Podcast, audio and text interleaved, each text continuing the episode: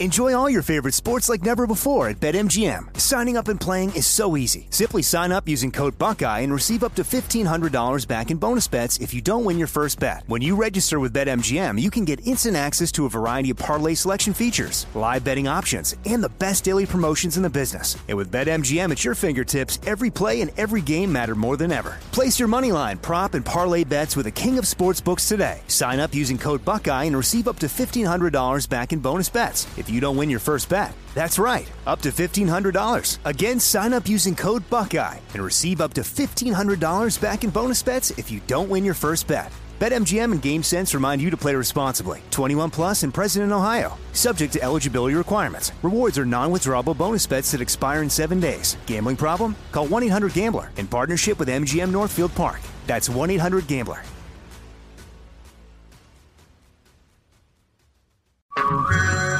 Hey everyone, it's Ted from Consumer Cellular, the guy in the orange sweater, and this is your wake up call. If you're paying too much for wireless service, you don't have to keep having that nightmare. Consumer Cellular has the same fast, reliable coverage as the leading carriers for up to half the cost. So why keep spending more than you have to? Seriously, wake up and call 1 888 freedom or visit consumercellular.com. Savings based on cost of consumer cellular single line 1, 5, and 10 gig data plans with unlimited talk and text compared to lowest cost single line postpaid unlimited talk, text, and data plans offered by T Mobile and Verizon January 2024. Since 9 11, the Tunnel to Towers Foundation has been committed to improving the lives of America's veterans, first responders, and their families. For over 20 years, the foundation has helped America keep its solemn promise to never forget. Tunnel to Towers provides mortgage free homes to Gold Star families and the families of fallen first responders with young children, builds specifically adapted smart homes for catastrophically injured veterans, and is working to eradicate veteran homelessness. David Marshall served in the Army during World War II and fought in the Battle of the Bulge. He has never forgotten the sacrifices of his comrades nor the efforts of first responders on 9 11 and in the days and months that followed. He is a loyal and proud foundation donor. Tunnel to Towers is committed to supporting veterans, first responders, and their families, and so many of them need your help.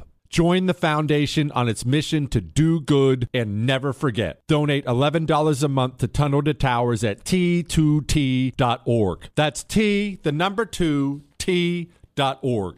Jesse Kelly here. If you're in a situation where you feel threatened, instinct may drive you to reach for lethal means immediately. But we all want to avoid the irreversible consequences of deadly force. Enter the Byrna less lethal pistol launcher equipped with tear gas and kinetic ammo to incapacitate an attacker for up to 40 minutes. It's legal in all 50 states, requires no background checks, and can be shipped right to your door. Visit Byrna.com slash Jesse now for an exclusive 10% discount. Newton Group Transfer.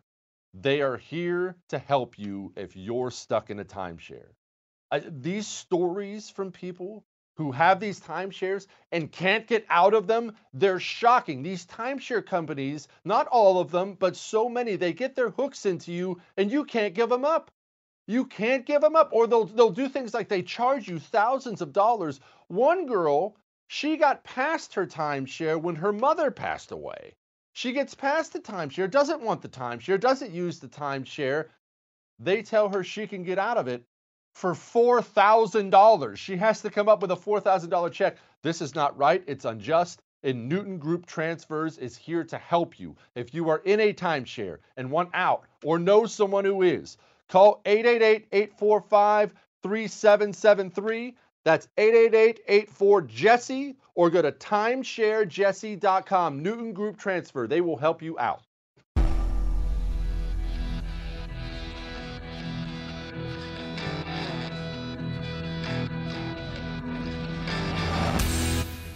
This is the Jesse Kelly Show.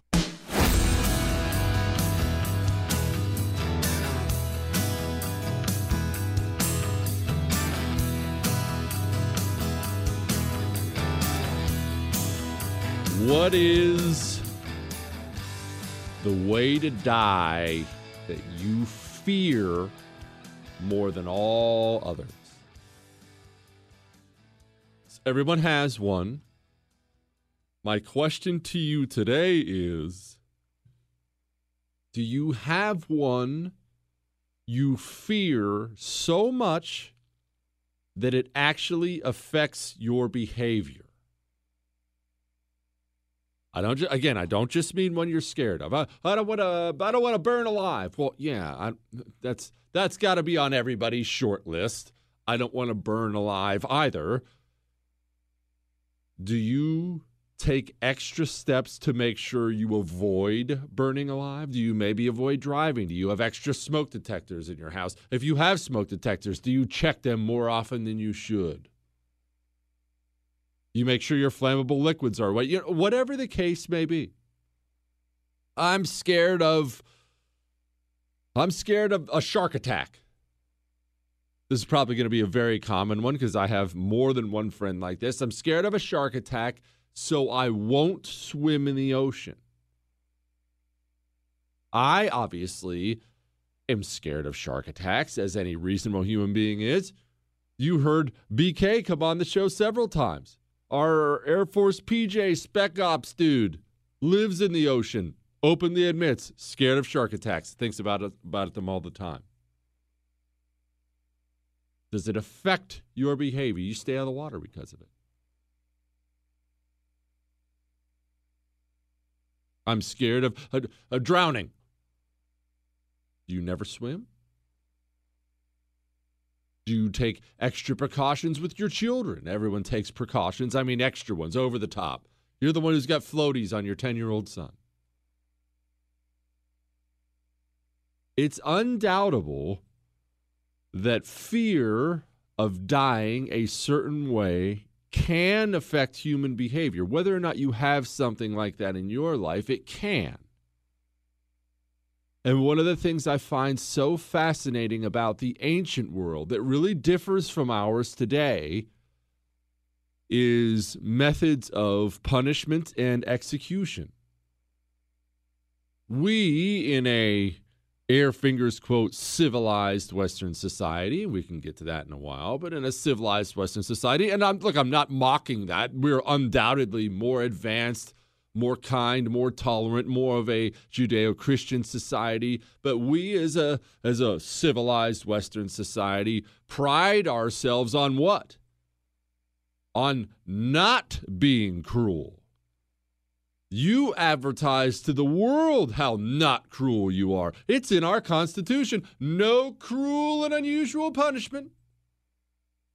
You have international bodies, Western bodies. Of, uh, let's make sure there are no human rights abuses here.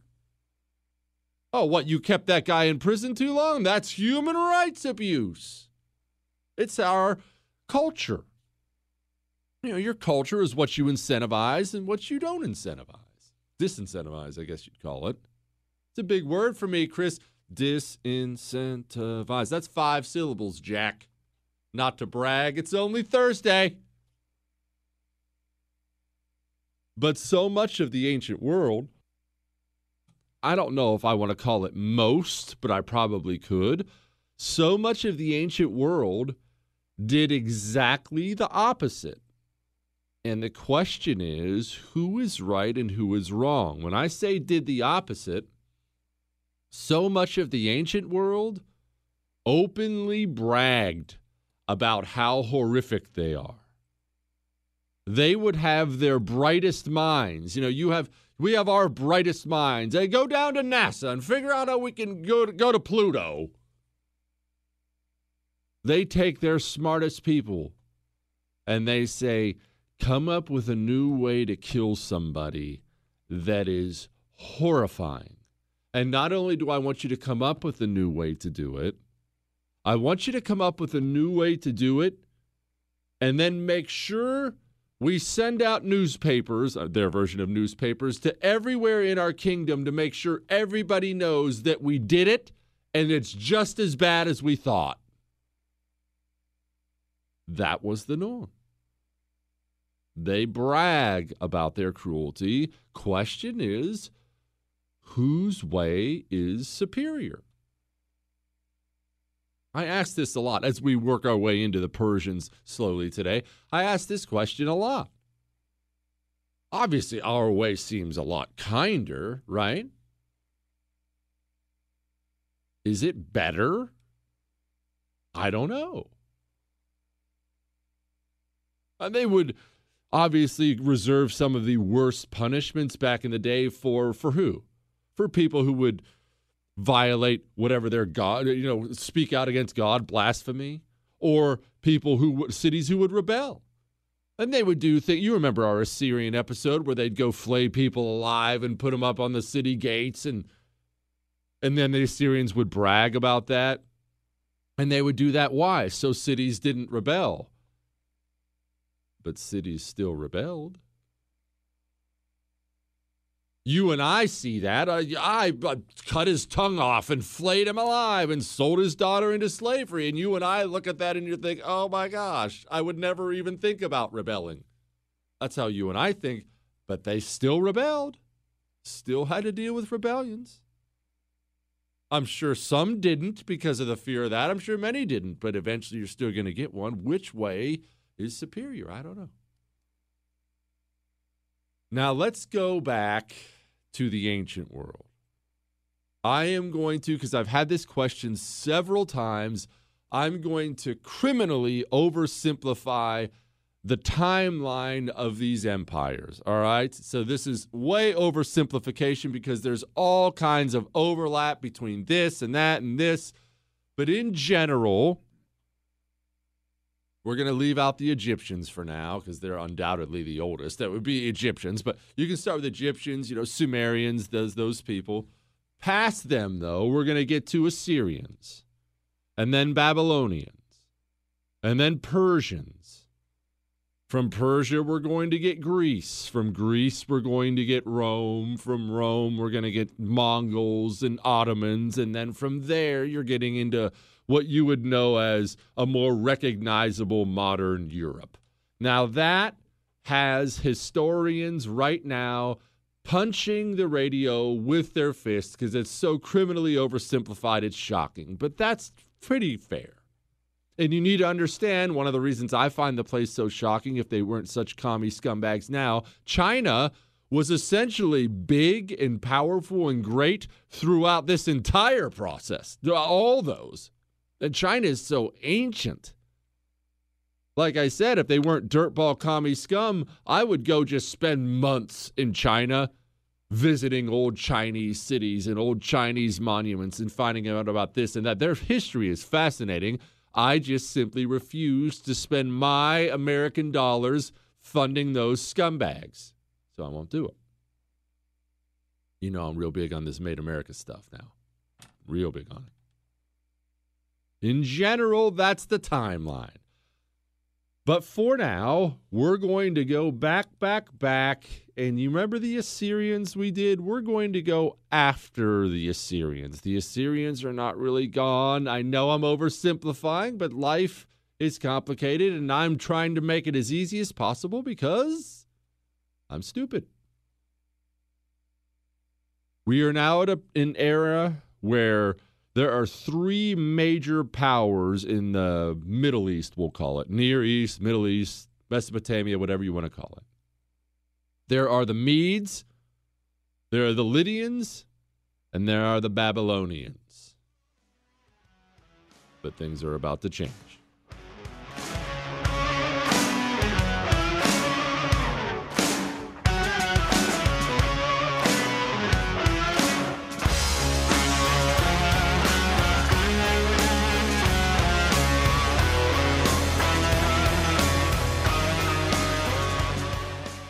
Listening to The Jesse Kelly Show. You're welcome. You need some gold in your portfolio. You just need some gold in your portfolio. You, you see what's happening with the markets right now. And more than anything else, you see what the Fed is doing. They're printing trillions of dollars in unbacked currency. There, there are several economic theories out there. You may believe one thing or another, that's fine. But there are things that are laws in economics. A law of economics is unbacked currency will devalue said currency. That's a fact. They're playing games with this market. They're playing games with interest rates, inflation, and everything else. Get some gold. Get it from Gold Alliance. A plus rating from the Better Business Bureau. Go to goldalliance.com slash Jesse. That's goldalliance.com slash Jesse. That can get you up to $5,000 in free gold and silver coin.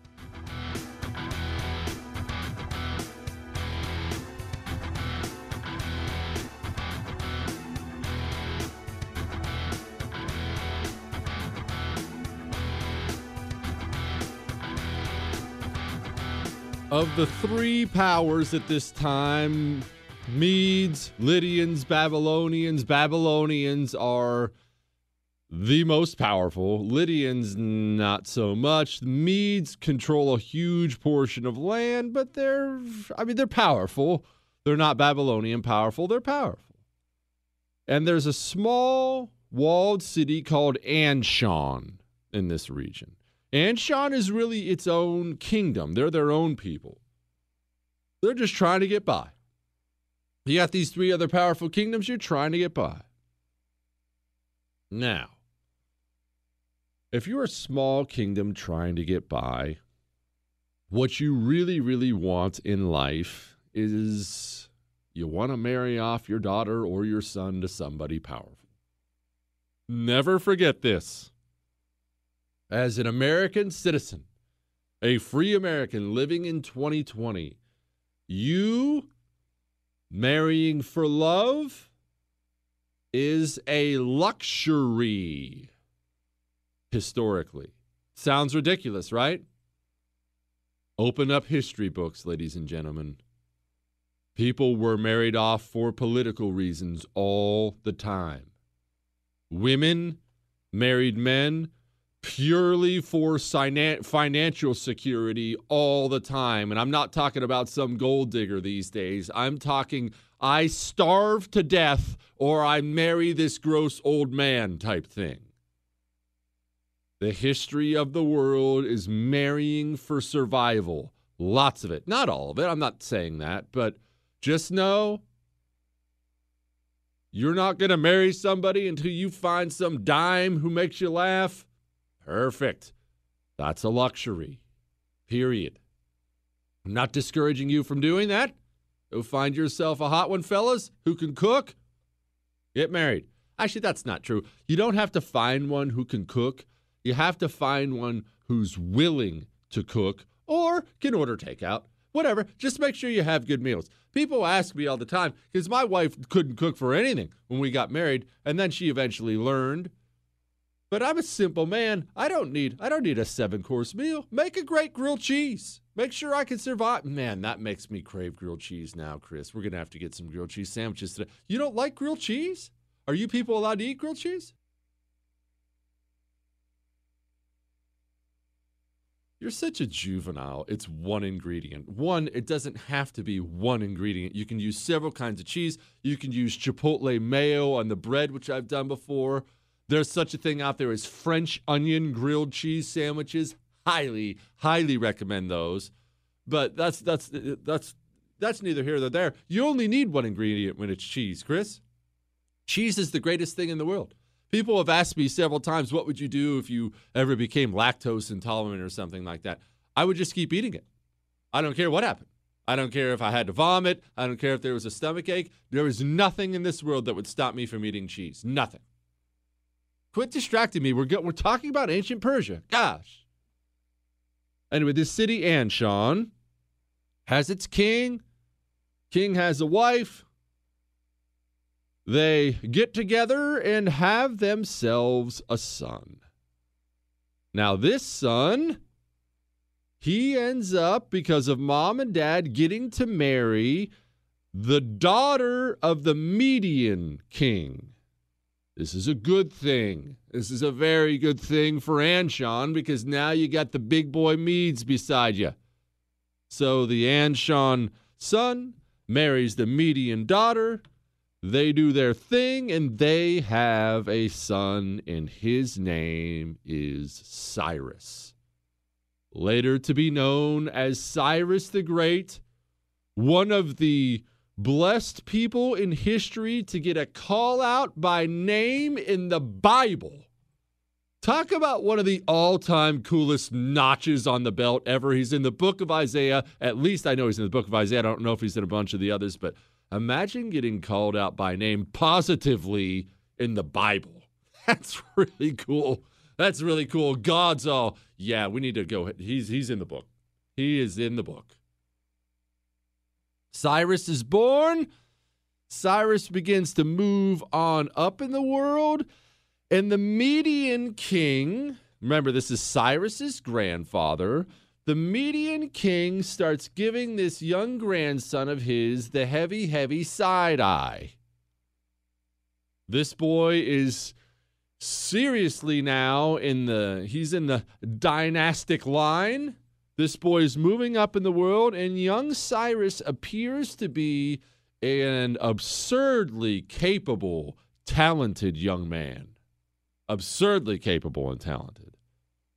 So, if you're the Median king and your grandson's moving on up in the world and he's really talented, you decide you're going to take him under your wing and show him how to be a good king. Eh, nope. You're like, no, nah, I'm going to kill him. I think we need to go ahead and have him murdered. The Median king takes one of his trusted advisors, generals, whatever you want to call him, and says, I need you to go down and I need you to kill Cyrus. General says, Yes, sir, We'll do. Mr. King packs up his stuff, rides on down to kill Cyrus. And for whatever reason, we will never understand. Obviously, they make him out to be a saint who had a change of heart. Who knows? He gets there and decides, I will not do it. I will not kill Cyrus. Actually, warns everybody about it. Hey, man, the Median king wants you dead.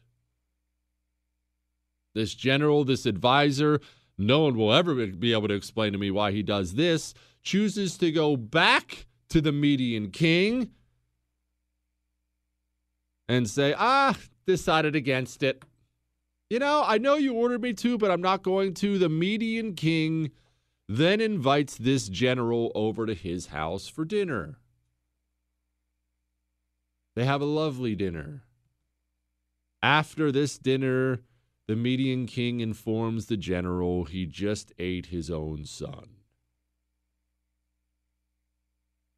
Yes, the Median king killed sliced up, cooked the general's own son, and then fed it to him. If you think that's going to create some animosity, you're 100% right. That puts the general firmly in the court of Cyrus the Great. Cyrus the Great has now moved up to the point where he feels he can give these Medes a run for their money because the Medes have an interesting empire, and this makes it interesting to think about how this would work today.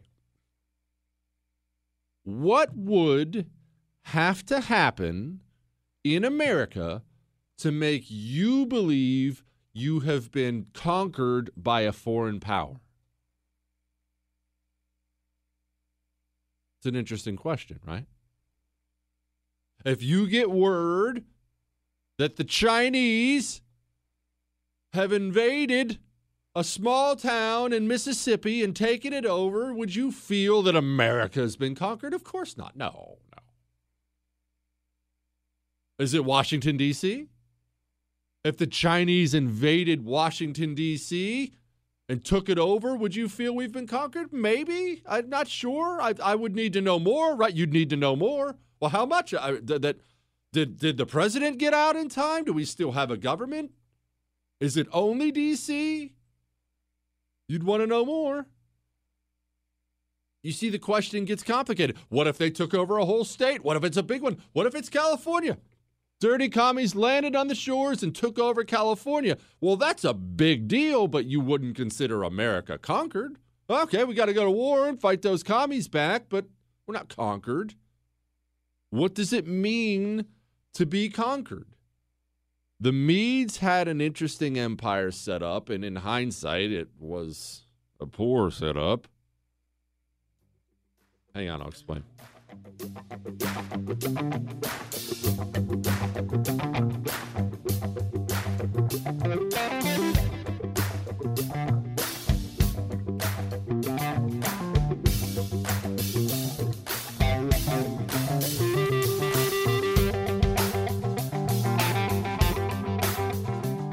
Veterans need our support, not just when they're there.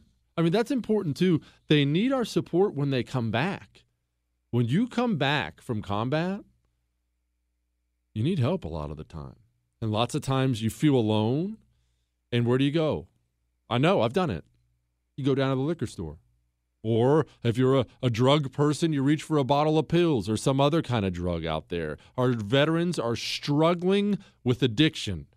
Our veterans are struggling with PTSD. And Warriors Heart Foundation, they're finding these veterans and they're bringing them in to a private, accredited treatment program only for Warriors. If you're one of these veterans who's hurting, call 866 950 0636. The rest of us, we need to give. Go to warriorsheart.com slash the first. That's warriorsheart.com slash the first.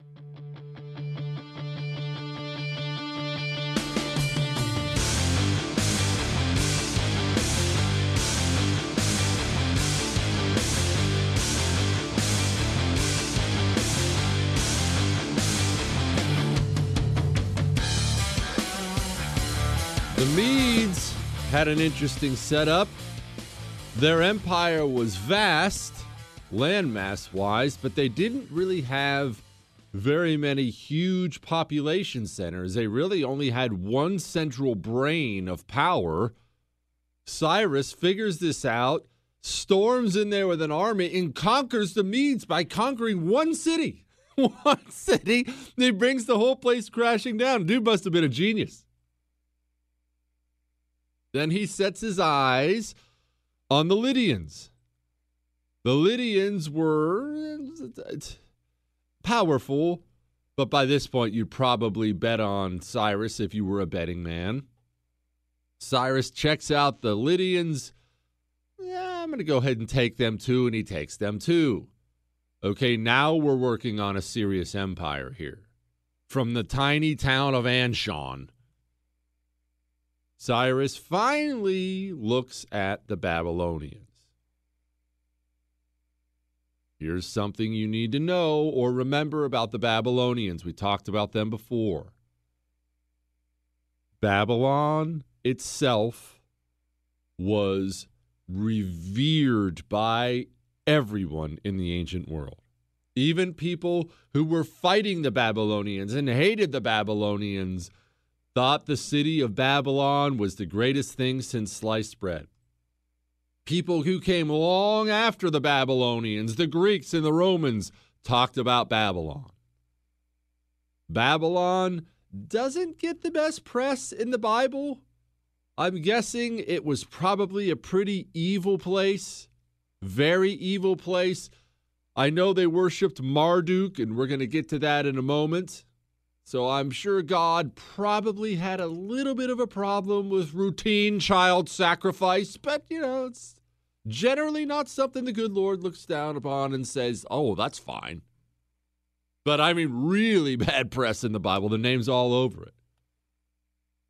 Remember, even the Assyrian king when he went down and razed Babylon to the ground before it built up again, that's part of what kicked him out of power. Even the, the dirty, mean, cruel Assyrians were all, whoa, whoa, whoa, that's too much. You don't, don't do that to Babylon. What is your what's your problem?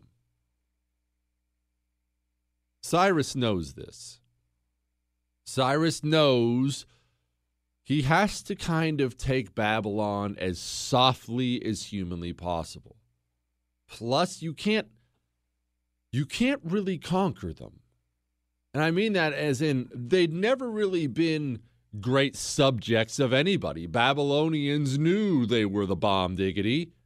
They knew they were the envy of the world. They considered themselves to be above everybody else, their city to be above everybody else, and they did not do well under the heavy rule of someone else.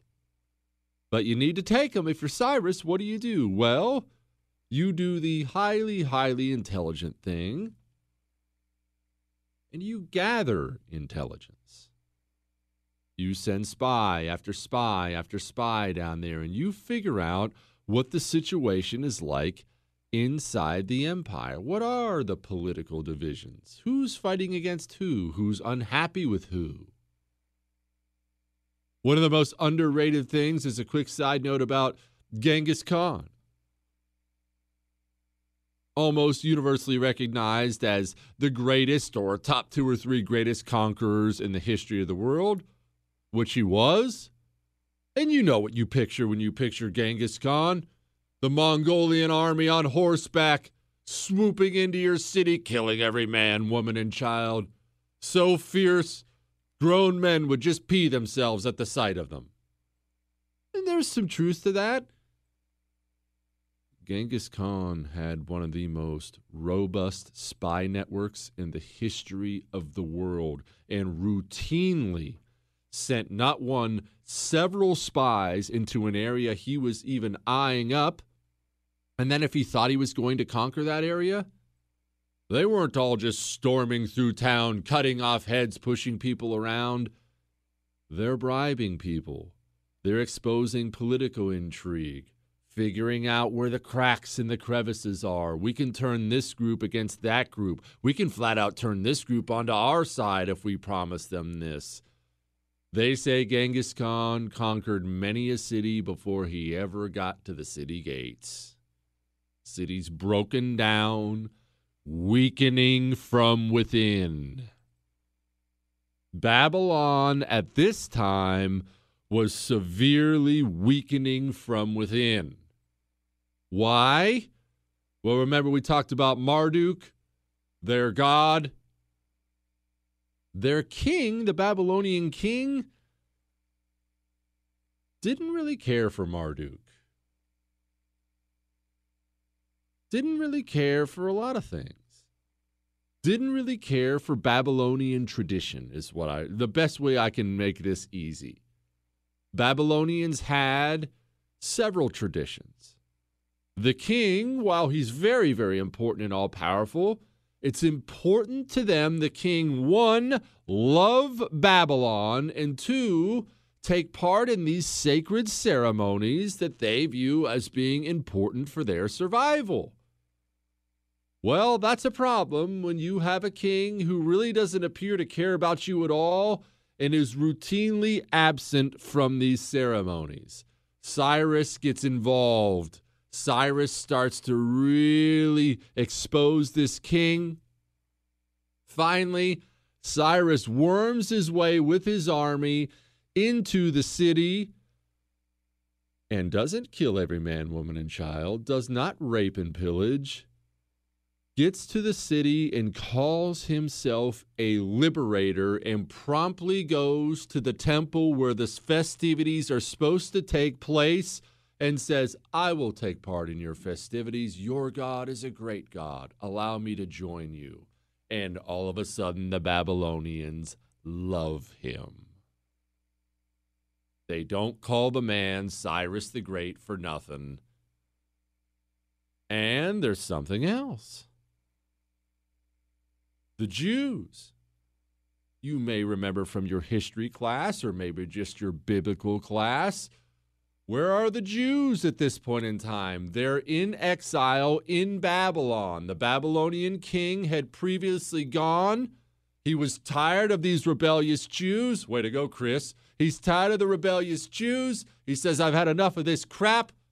He takes them out of Judea brings them to Babylon. This was routinely done in the ancient world. Take a people out of their homeland and break them up into your homeland to kind of break their will to rebel. It's, it's kind of a forced assimilation thing.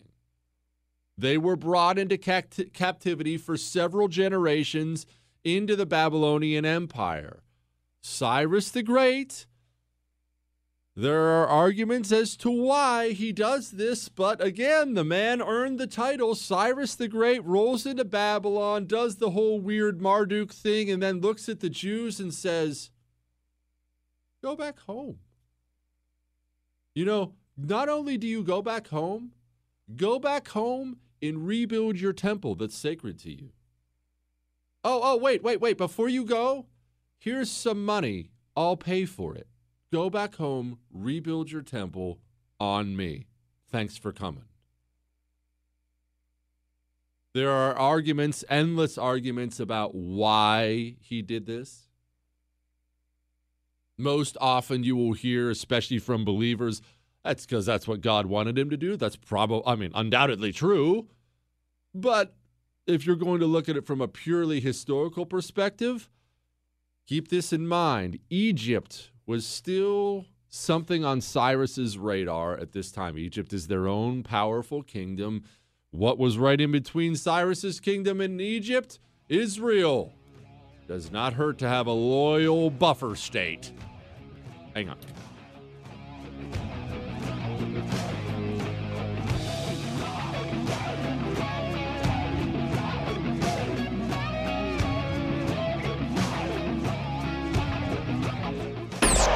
Is he smarter than everyone?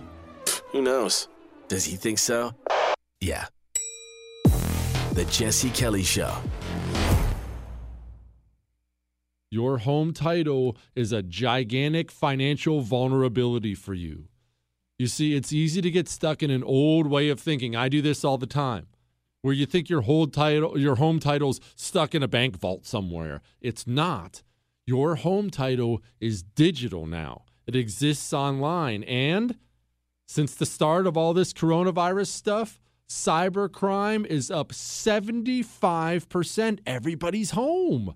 Everyone's home, spending more time on the internet, putting out more private information on the internet, and these cyber thieves are living high on the hog. Don't let them get a hold of your home title. If they do, they're going to forge your signature on it, take a loan out against it, and you are going to have to pay that loan back.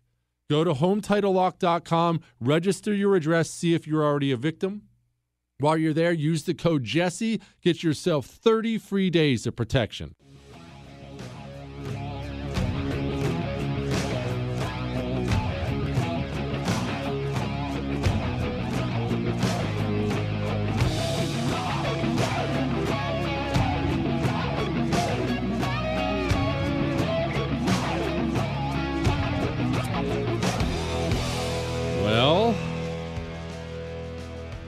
The thing.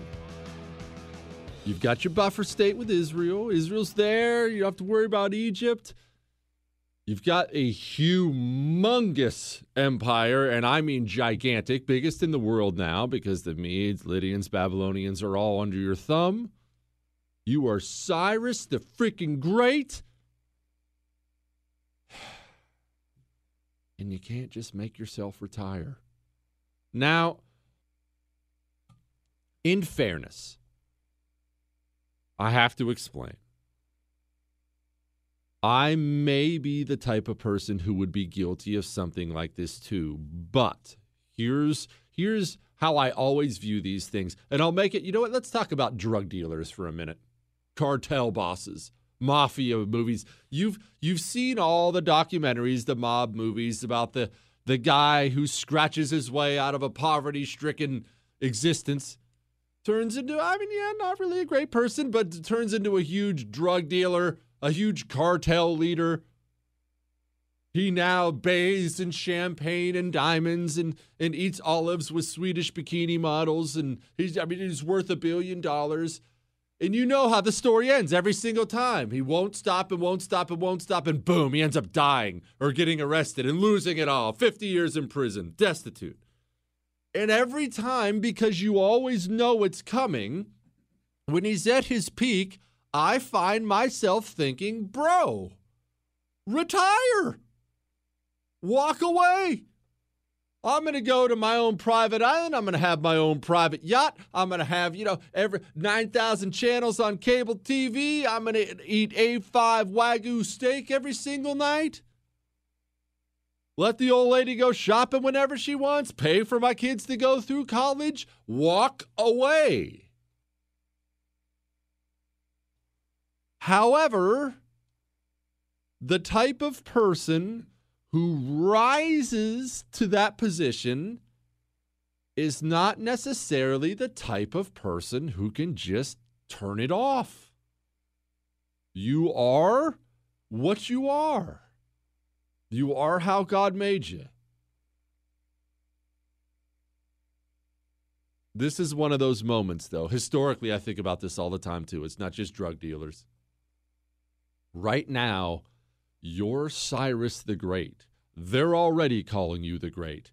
Not only have you taken over and created from nothing, remember, this dude's from Anshan. Not only have you created the greatest empire in the world, but the people you took over are happy about it. I mean, you're not you're not uh, you're not Adolf Hitler storming your way through Europe with eight thousand resistant move resistance movements, and everybody hates your guts and wants you dead. You took over Babylon, and they were like, "Sweet, thanks, glad to have you." That is as good as life gets. And this is the moment, but it's only because we know how it ends. This is the moment I find myself as I read through it, and I was watching a documentary on it last night, I find myself yelling at the TV, No, don't go. But Cyrus, Cyrus wasn't done. He wasn't near done. He had plans to invade Egypt, which would have been an ordeal in itself. But first, Cyrus wanted to take care of these pesky Scythians or Scythians, depending on who you believe. Who are the Scythians? Well, think about the Mongols about 1500 years or so before there are Mongols. Asian steppe nomads who created, again, the compound bow, not a normal bow, the compound bow humongously powerful bow, ferocious warrior like people who live on horseback. Remember, the Mongols put their three year old children on horseback. Three years old. Get on the horse, son. It's time to learn. They're all mounted. They have no homes to speak of. So this isn't the Median Empire where Cyrus can just stomp on in there and take the capital city. There is no capital city. The Scythians, they lived in wagons in tents. They say, now we don't know all this for sure because the Scythians didn't write anything down. I know that's a big shock. They say the Scythians didn't have any furniture to speak of, none. Maybe a makeshift table or something. You just laid stuff on the ground and you packed up your stuff the next day and moved along. Apparently, they were humongous drunks. They had alcohol made from milk, which, I mean, had to be the absolute most disgusting thing in history. Don't ask me how they did it, Chris. I have no idea. It's nasty. The Greeks, they presented wine to the Scythians, Scythians at some point in time. And a lot of the ancient world, this is this is you hear a lot, even in the Bible, about wine. Water into wine, drank wine. Greeks drank wine. They drank wine. Wine, wine, wine, wine, wine. And sometimes people would use wine in its purest form to get drunk. But there's another aspect to wine you need to understand about the ancient world. Hang on.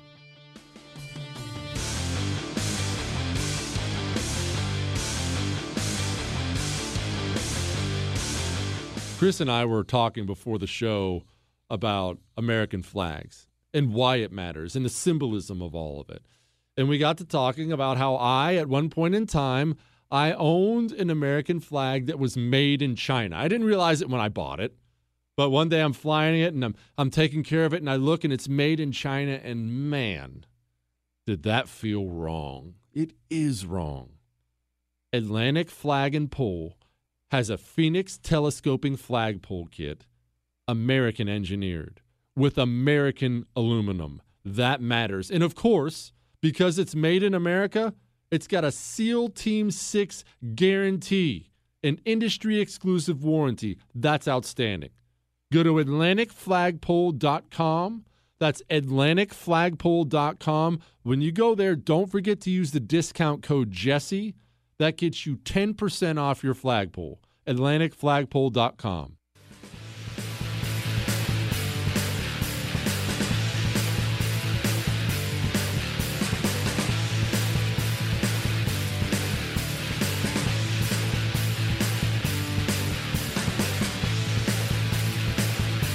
The Scythians they used wine a little differently. You see, in the ancient world, lots of the use of wine was simply as a bacteria killing thing because the alcohol kills bacteria. Remember, this is pre clean drinking water age. You get water, it gets you sick.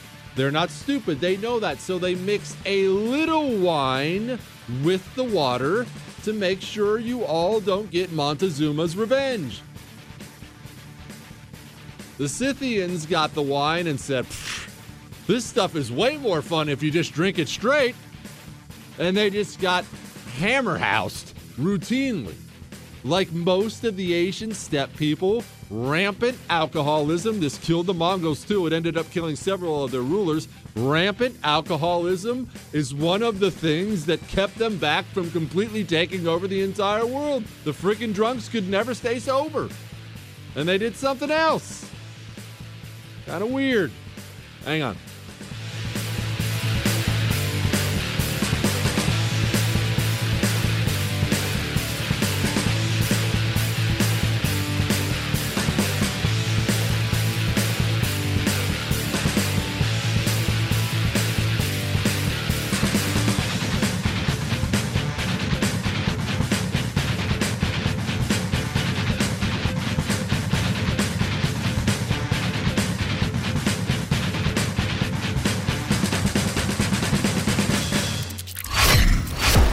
This is the Jesse Kelly Show.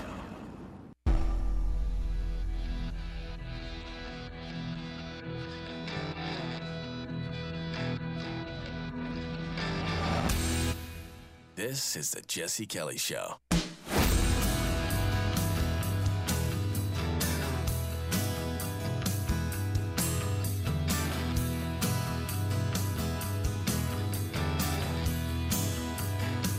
The Scythians or Scythians like to get high. Really high. I guess they had a bunch of hemp, and full disclosure hemp is not weed. I don't understand the drug world fully, but hemp can still get you high, apparently. Well, I know it can because the Scythians apparently used to take gobs of it and put like a big tent up and make a bonfire and just drop truckloads of it on there and just get high as a giraffe. Uh, never mind, you can't say that on the air. Really high. Really, really high. The more civilized societies thought the Scyth- Scythians were insane. They um, shared each other's spouses. As long as you did the polite thing, and if you're with your neighbor's old lady, you had to leave your bow outside to let him know. Well, I mean, you don't want to be rude. You had to let him know you were in there. Like I said, a very, a very different people, but very ferocious in battle. They carried axes with points. They were very pointy axes, not long, thin ones. They still find skulls that are victims of Scythian wars with axe holes in their skulls. It's kind of cool. And Scythians were all about that skull life. They would, and we'll get to this in a minute, they would cut off your head, carry around your head. They created silver, well, plates and things like that, bowls out of your head. They would routinely drink out of your cleaned out skull. And no, I don't have confirmation they actually cleaned it out all the way first. These are the kind of people who probably wouldn't. Very, very, very capable in battle. And if you want to consider this progressive, very progressive when it comes to equality, male female equality. They would have female leaders if that's what you did. It's, it's, let's take a, just a brief side note on this. Don't listen to these idiotic modern day feminists and the way they teach things in your crappy government schools these days about how women have always been downtrodden and oppressed. That's such a bunch of garbage. Women have been treasured throughout history and oppressed throughout history. It differs totally from society to society. So many were male dominated. So many were male dominated, but the females were revered. So many, there were female dominated societies. It just totally differs. Totally differs. Just because they all didn't have crew cuts and play softball doesn't mean they weren't progressive. What, Chris? What? Make jokes on the show. Cyrus sets his eyes on the Scythians and takes off with his large, powerful Persian army and goes to war. The Scythians at this point in time do have one of those female leaders. I'm going to wrap this story pretty quickly here. Cyrus gets his hands finally on the female leader's son. And when I say finally, Cyrus is finding it very frustrating to fight these people. Why? Because just like all the other steppe people, the Mongols, the Huns, everybody else, they won't stand and fight with you until they have the advantage. They'll just take off and they'll come back and do a quick raid and hit you and take off again. And for you, this is an abomination. Why won't you stand and fight? And for them, they're all, well, why would I fight? I don't have any reason to fight. I don't have a city you can take from me. I'm extremely unconcerned about you marching your army through the middle of the wilderness. Doesn't matter to me. I'll just move down here until you're gone.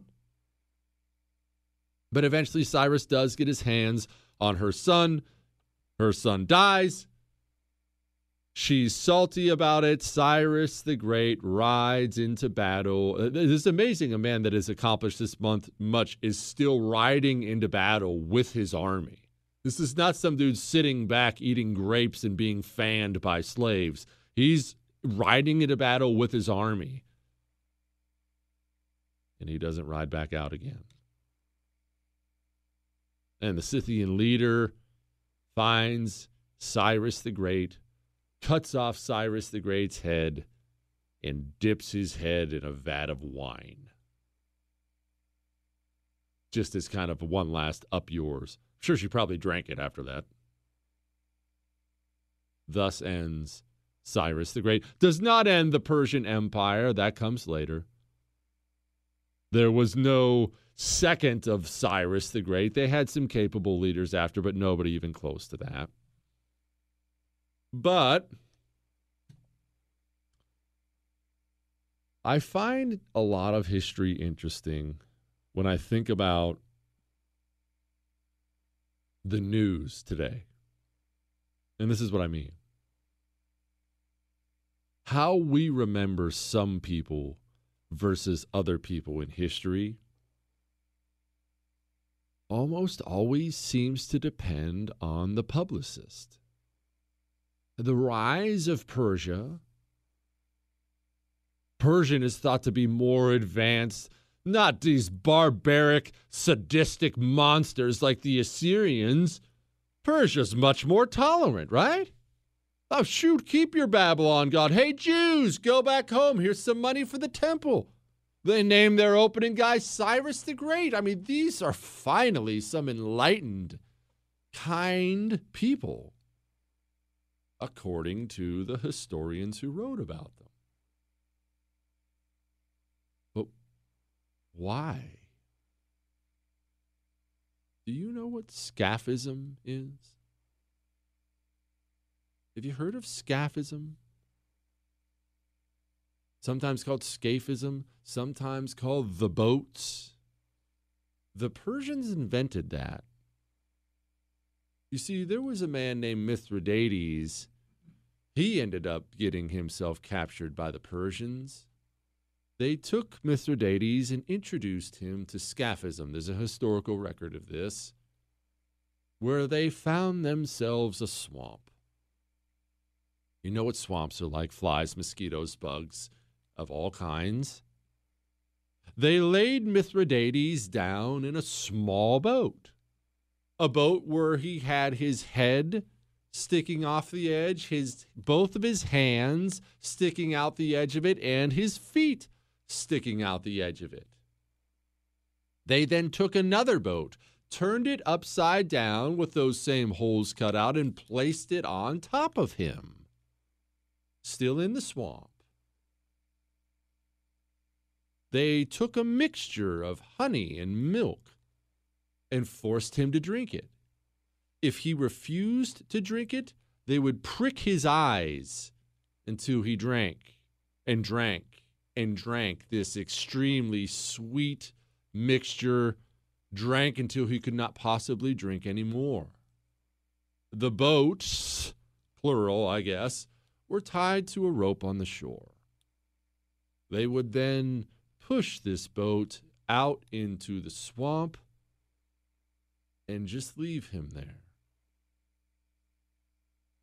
Oh, I should mention they did cover his face and hands and feet in the honey mixture as well.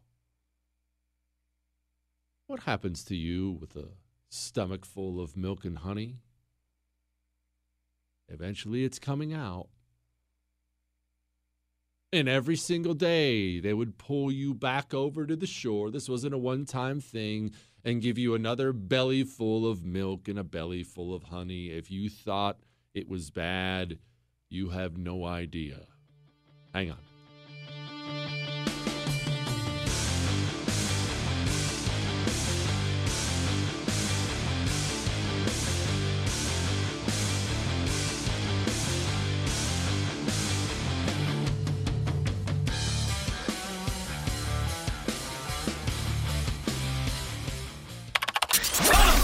Missed out? Catch up. JesseKellyShow.com. I want to walk in vault. I want to walk in vault from Vault Pro, and I want it bad. I will tell you. I sat down last night with the wife, and I just started to talk to her about why I needed a walk in vault. Now, need may be a strong way to put it. You possibly do need it. I already have a Vault Pro safe, and I love it lifetime warranty, American made. Vault Pro is veteran owned. I love all that. So, yes, I probably have enough safes already from Vault Pro, but these walk in vaults, you know, you can customize these things. Put shelves in there, work tables, gun racks. How cool would a custom walk in vault, a custom storm shelter be from Vault Pro? They do vault doors as well and gun safes. Go to vaultprousa.com slash Jesse. That's vaultprousa.com slash Jesse. Don't forget to use the promo code Jesse. You can get entered to win a free handgun safe.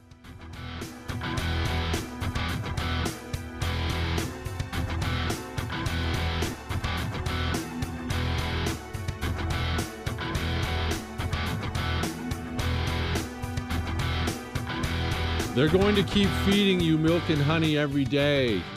They're going to keep smearing it on your face and hands and feet. This is doing two things to you it's keeping you alive because you're filling your body with nutrition. At the same time,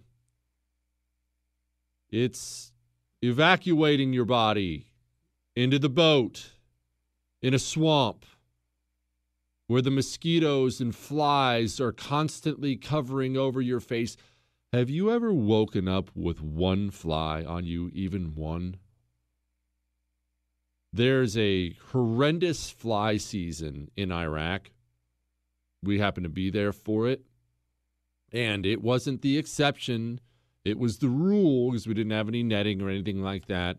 We would wake up every single morning covered in sweat because it's scorching hot. We would wake up every morning covered in sweat with dozens and dozens of flies all over us our face, our hands, our chest, everywhere.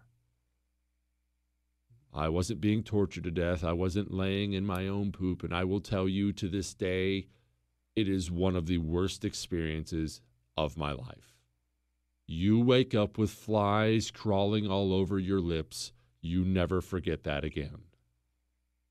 Now imagine days of it in the sun. You can't swipe them away. You're still alive. Oh, I should mention, remember that evacuation that's happening in your body? Because it's a swamp and because of all the nasty insects in the swamp, they don't just stay on the outside of you.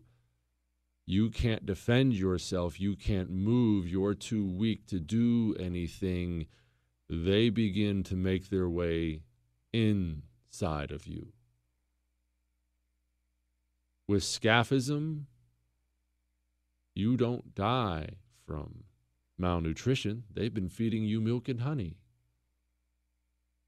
You die from insects eating you alive from the inside. Mithridates, who we talked about, took 17 days to die. So, again, let me ask you why all the good press? I'm not insulting them either for scaphism. Very, very creative. I'd, I'd happily sign some child molesters up for it today. I'm not. I'm not insulting you, but again, why are the Assyrians the bad guys and the Persians are king tolerant? Um, I need someone to explain that to me. Have you ever heard of the Tower of Ash? Oh, allow me to elaborate. How about a 75 foot tall hollow tower filled with hot burning ashes and surrounded on the inside by wheels? Why? Oh, we'll get to that. You are brought to the top of the tower. They then begin to turn the wheels, creating an airflow in the tower causing a thick cloud of burning ash to swirl around inside the tower. You are then pushed off the 75 foot tower down to the bottom. Now, here's the problem with falling 75 feet you don't die, but you do undoubtedly break things legs, hands, shoulders, back. You're immobilized and you're now laying in the bottom of swirling, burning ash where you suffocate on swirling, burning ash being breathed into your lungs. Persian. Now, let me ask again why all the good press? Why are the Assyrians the bad guys, and the Persians are the tolerant. Why are the Scythians the barbarians and that they drink from skulls? And the Persians are the tolerant. I'll tell you why. It's all about your publicist. It's all about your publicist and you managing public relations in a way that works to your advantage at all time. Nancy Pelosi was in San Francisco. They have strict rules against opening salons, getting haircuts in San Francisco. Nancy Pelosi gets busted on camera wearing no mask inside a salon, having a favor of being done for her the most embarrassing political scandal you can imagine, right? I mean, you violated all the rules you put on everyone else. So surely she's going to get up behind the microphone. Even Nancy Pelosi's going to get up and say sorry, right? And here's what she said I take responsibility for trusting uh, the word of a neighborhood salon that I've been to over the years many times.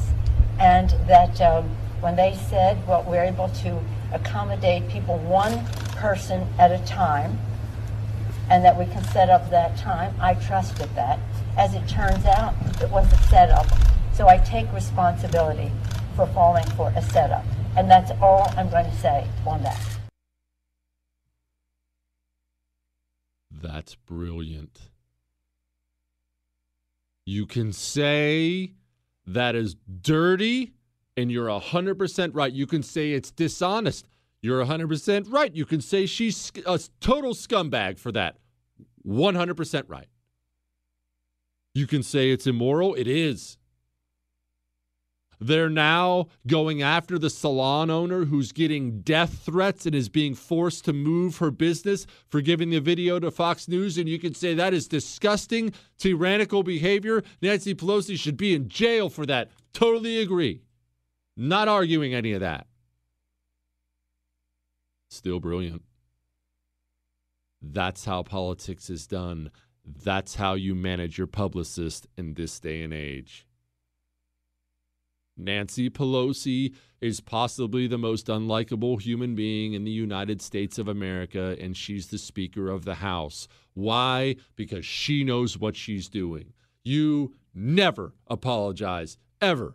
You always are on the offensive, always in their face. It's always your fault. Nancy Pelosi could mow down a group of school children in her car, and by the time the day was done, she would have a lawsuit against their parents for not teaching them to look both ways.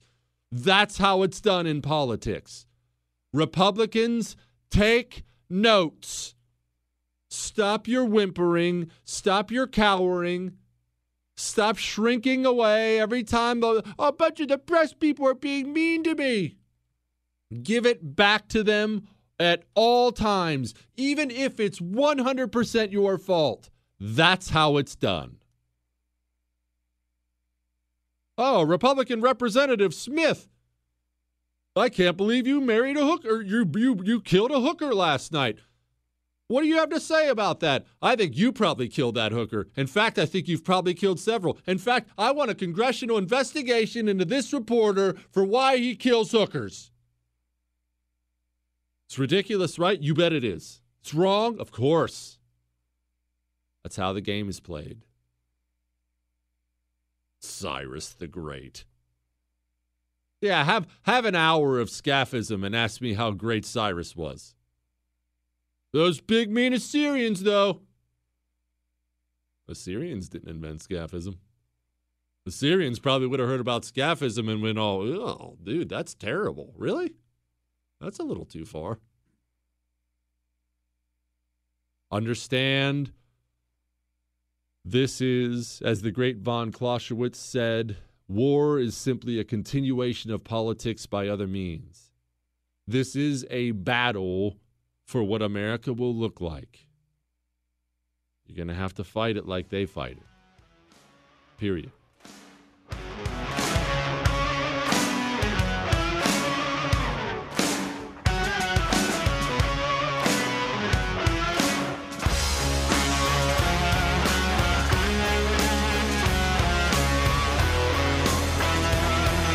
HomeTitleLock.com, ladies and gentlemen.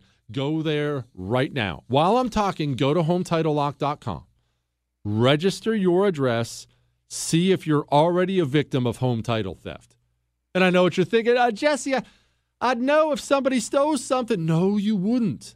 That's the damage that gets done with home title theft. They take it, they forge your signature on it, and you have no idea, no idea somebody has abused you until you start getting past due notices in the mail. Wait, what? What is it? Honey, did you take out a loan? No, I didn't. And then you think it's junk mail. I've seen it time and again. You think it's junk mail, you throw it in the trash, throw the next one in the trash, and soon you're getting an eviction notice. That's happening right now in the United States of America. Go to HomeTitleLock.com. Use the code Jesse while you're there. Get 30 free days of protection.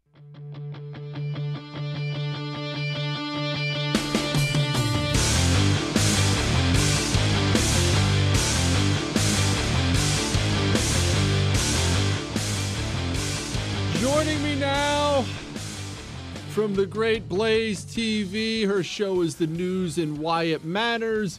Sara Gonzales. Sara, you've been gaining some weight recently.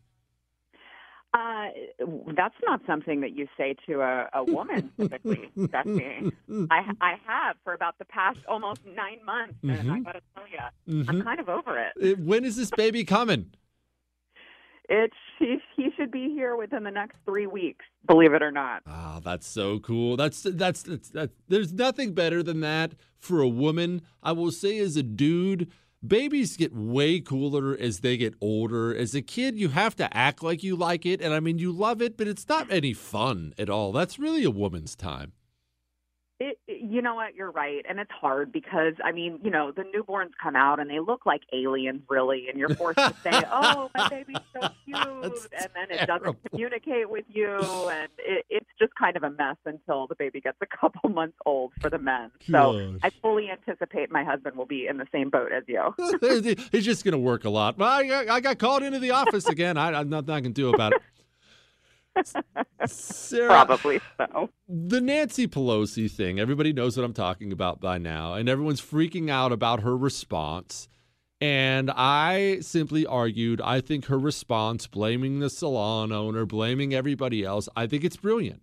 I know she's a hideous gargoyle. I know that's the that's a mean, horrible thing to do. I, I understand all that. I still think it's the way politics has to be played these days, and Republicans could learn from it. It's not my fault, it's your fault. I didn't murder that hooker. You probably did, reporter, and so did your dad. And I'm going to sue you for it. I know that's gross, but uh, it's politics. You know, uh, part of me, part of me wants to agree with you. There's another part of me that's not as cynical as you are uh, at times, who I just I want to believe that we could rise above being this immoral. Because you're right, it, is an admirable quality to have someone who sticks to their messaging no matter what. She knows she's in the wrong. She knows she was caught. She actually goes out in a press conference where you can clearly see her hair actually looks fabulous, right? Like they did a great job with her hair. It looks amazing. and she still has the audacity to blame these people, uh, you know, and force this salon owner to have to move, try to, you know, relocate her business, try to relocate her family because she's come out against her so much. So, you know, there's part of it that's like, wow, I have to admire the dedication to your message, but it's just so immoral. Uh, but I do think that you're right. I do think that the Republicans could learn something from it, for better or worse. I, I can't answer that because, again, it's just that the immorality of it, it makes me uncomfortable. But certainly, if you're in it to win it, you, you got to sink to that level sometimes, unfortunately, as we've seen from Nancy Pelosi. Does this actually hurt Democrats, or is this just one of those side things? It's, it's going to be gone in 24 hours and it doesn't actually move the meter? I ask because, I mean, I'm in a bubble. You're probably in somewhat of a bubble. We talk to people Yeah. who agree with us for, for a living. That's what we do. So I don't like to act like I'm the middle of the road voter who can be swayed. Does that voter actually care about something like this? You know, I don't think that nationally they care. I wonder if if the voter who is in Nancy Pelosi's district who has, you know, they're independent, they've been affected by all of these strict lockdowns, they are a small business owner. I do think that those people in her district may care. I don't think that it's going to move the needle nationally. I don't think that someone in Wisconsin or someone in Ohio or someone in Michigan is really going to care come November what Nancy Pelosi did in, you know, in her own district, in her own home state. But I do think that it will hit close to home uh, for the people who are having to, you know, really scrounge up their savings together to feed their families because of the stringent policies, you know, uh, set forth by California. I don't think that they're going to forget that. But you know, again, that how much that is going to affect the the outcome of the entire election, who knows? You actually believe Joe Biden's going to debate? We've had this argument before, but debates are scheduled now. You got Chris Wallace hosting the first one. That we got dates, we got hosts, we got everything. I have never believed he's actually going to, but man, I'm starting to get nervous that I might be wrong for the first time ever. Well, we could add that to uh, the Guinness Book of World Records. The first time Jesse Kelly had ever been wrong, but I do. I think that they're too close to back out now. I think that they would need some sort of, you know, uh, urgent emergency excuse that they cannot muster up at this point. So I do think that the first debate will take place, and I think that they will reconvene after that. Um, they know that it's too late to come up with something. Let's see how he does the first debate, and if we need to pull something else out of our sleeve, uh, then we will do it. Probably what I'm anticipating is that, you know, it's going to be the same garbage that we've been hearing from the top Democrats, which is, well, Joe Biden shouldn't even, you know, dignify Donald Trump's lies with an actual debate. And I think that they'll use some twisted version of what Donald Trump said during the first debate as some sort of evidence that Joe Biden shouldn't sink to the level of actually debating the president of the United States. And then they'll see if that can uh, can can take any, you know, pick up any momentum and then they can go anywhere with it because certainly they want to do anything they can to prevent this guy from talking. Do we hear too much from Joe Biden's wife? I, I mean, she's out there. She's doing more interviews than he's doing, Sara. And, and look, I don't want to hear from the first lady that much. It's not that I'm anti first lady. I, I think they have a cool role in America to play. But you're not running for office. Why are you always doing a sit down interview from somebody? Why? Why? I want to hear from the person who's running. Yeah, I, I completely agree with that. And I think it, it, it again uh, goes to the point that they are very scared to put Joe Biden on that national stage, on the actual campaign trail, where he's the one who is going out doing multiple interviews a day, uh, going out doing stump speeches every day. They know that he can't handle that. They know he doesn't have the mental capacity for that. And who do they trot out in place of him? His wife. I think that they would be much better served to at least bring out one of his advisors, one of his spokespeople, someone who at least, you know, has that credibility when it comes to the game of politics. Certainly not his wife, who they're going to ask, you know, these uh, these softball questions like, is it reasonable to ask about your your husband's cognitive decline? Well, obviously we know how she's going to answer that question. So, I mean, this is all just to keep up optics so that it looks like Joe Biden is still in fact alive when we all know that that's really not the case. What are you naming the kid? Uh, his name is going to be Stetson, like the uh, like the oh, hat brand. That's sweet. That's a that's as Texas as it gets right there. That's awesome. That's also very American. I'm surprised. Oh, oh, well, you know, I got, I'm trying to assimilate, Jesse. I keep being told assimilation is key. So that's what I'm trying to do here. Sara Gonzales, the news and why it matters. Are you still, real quick, are you still on your absurdly strict diet while you're pregnant, or are you actually letting yourself eat real food? I am not. I've not gone to a McDonald's drive-through yet, but I Oh. am actually eating some carbs. Uh, I have eaten some pizza. I have had a burger. You would be very proud of me. You know, I'm not Jesse Kelly level, but I have allowed some splurges for me. So, but once I have this baby, it is right back to the strict diet. I am so proud of you. Sara Gonzales, the news and why it matters on the Blaze. Thank you, ma'am. Thank you. Congratulations.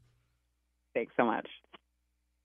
Stetson. That's sweet. That's a man's name right there, Chris. That's a man's name.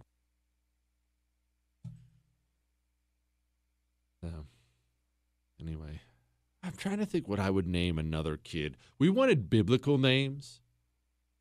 We that's why we went James and Luke. Bi- old, we're going New Testament, Chris. Up yours. In your stupid face. All right. Now, did you know that the weather is also racist? People, when I tell you get your kids out of government schools, I mean it. Hang on.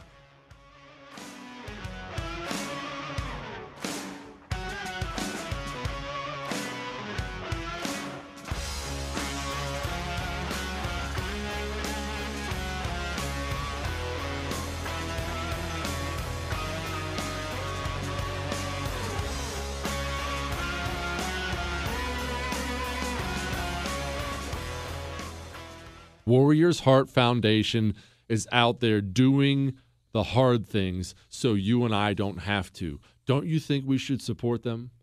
You see, they have a 40 bed, 543 acre ranch. They offer peer to peer residential treatment. They give warriors options day treatment, outpatient, sober living. They offer real solutions to our veterans who are struggling with addiction, struggling with PTSD, struggling with mild traumatic brain injury. If you're one of these veterans or a family member or a friend, if you know someone who needs help, call. Please call. 866 950 0636. That's 866 950 0636. As for you and I, we have to support Warriors Heart. Go to warriorsheart.com slash the first. Warriorsheart.com slash the first.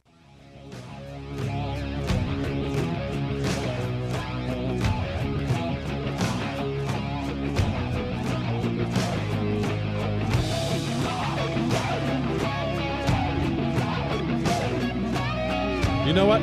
We're not even getting to the weather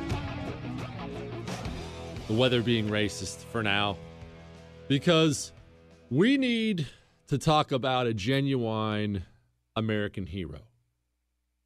This man you're about to hear in this video is not sitting in his living room recording this for the internet.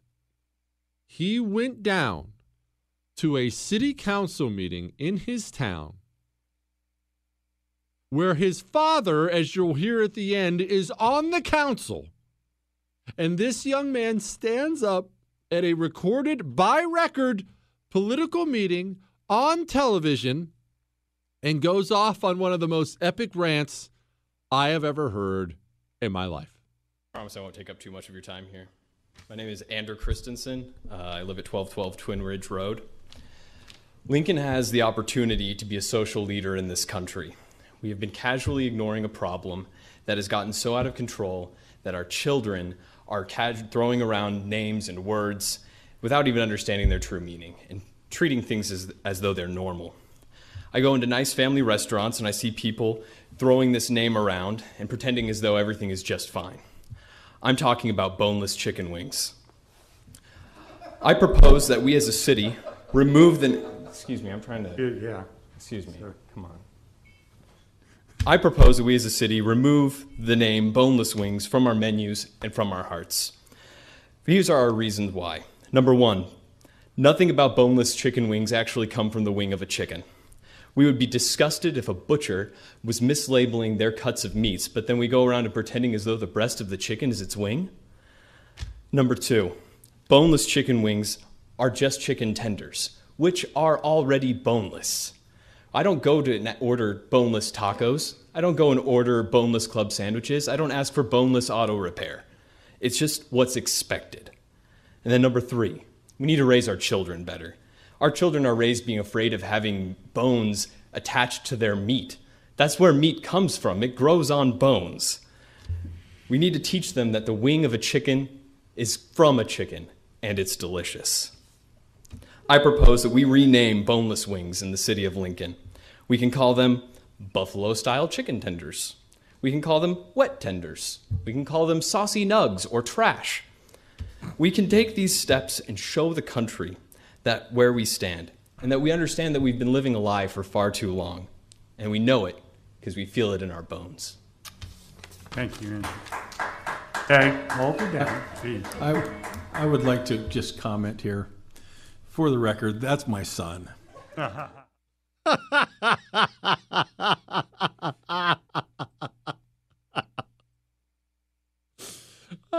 gosh. I love what he's naming the wings wet tenders or trash. what a legend. What a legend. And the best is the dude, for the record, that's my son. You know his dad saw him step up to the microphone and thought, oh no. Oh no. Wait, he's done that kind of thing before to his dad? Chris, go find that other video now. Apparently, he has done something else in regards to a statue. Chris, what? Never mind. I know you're looking for the video. You could, you have to learn how to do two things at once. I personally have no problem with the boneless wing. I'm I'm more of a traditional wing man. If a boneless wing is presented to me, I'll happily eat it. But we do live, as I've discussed before, in a shame society. Any culture incentivizes certain things, disincentivizes other things. I think I think the boneless wing might be as good. But I'm more hesitant to order it if I'm in the presence of other people. I feel like it's unmanly.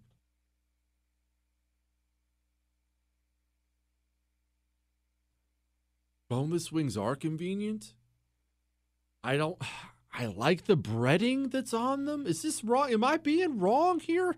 But if I'm sitting down with my boys and we're having some wings, I don't mean my sons. Well, I mean them too. I don't mean my sons, but my friends. I don't want to order boneless wings because they're going to ride me into the ground. What are you, a girl? And the same thing if I'm if I'm with my wife, if I'm with the old lady. What if she doesn't think I'm manly? What if what if she thinks less of me if I order the boneless wings? And you're going to laugh and act like this is ridiculous. These thoughts go through my head. However, full disclosure, I'm just being honest here. I've ordered them by myself before. 877 377 4373. 877 377 4373 as to whether or not we should call them wings. I don't have a major issue with that because a wing, if you're eating a chicken wing, all it's doing is letting you know you're eating a small piece of chicken. It's not as if the wing on the chicken serves a real purpose anyway. You, they can't even fly. Useless birds. Hang on.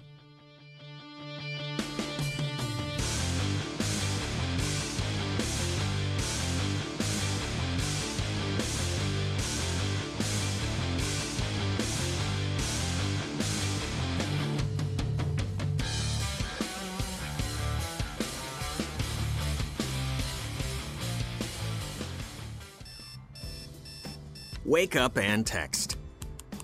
Text and eat. Mm-mm. Text and catch the bus. Text and miss your stop. Wait, wait, wait, wait, wait, wait. Text and be late to work. Sorry, I'm late. Text and work. Text and pretend to work. Text and act surprised when someone calls you out for not working. Who, me? Text and meet up with a friend you haven't seen in forever. Hi. Oh, hey. Text and complain that they're on their phone the whole time. Text and listen to them complain that you're on your phone the whole time. Ugh. Text and whatever. But when you get behind the wheel, give your phone to a passenger. Put it in the glove box. Just don't text and drive. Visit stoptextsstopwrecks.org. A public service announcement brought to you by the National Highway Traffic Safety Administration and the Ad Council.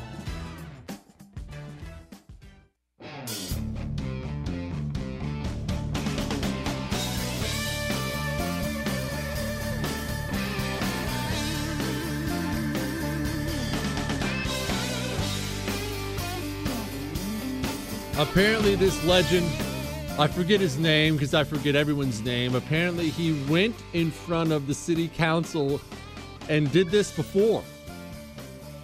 Chris, doing some quick producer work, has located the audio of what he did before. Now, because we do this show live, and as you know, I don't prepare, I went to community college, I don't do things ahead of time. I've not heard this clip. Chris even asked me during the break. He said, Do you want to hear this clip? I said, No. I'm going to ride this bad boy out live with the rest of the audience. So we're going to we're going to play this clip for you. And honestly, I kind of want to get the kid or his dad on the air because you know there's a story there. You know they're either super close and he's doing this to give his dad crap or they're arch enemies well, I, and I don't know which one would be more entertaining. So we are going to play for you this video. Hang on.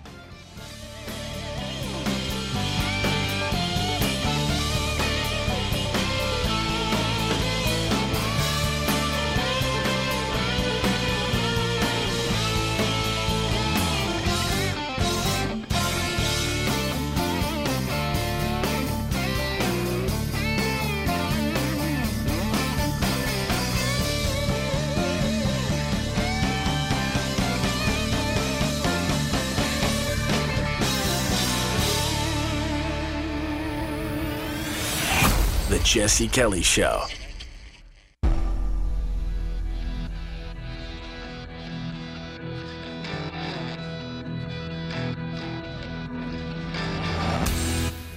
This is the Jesse Kelly Show.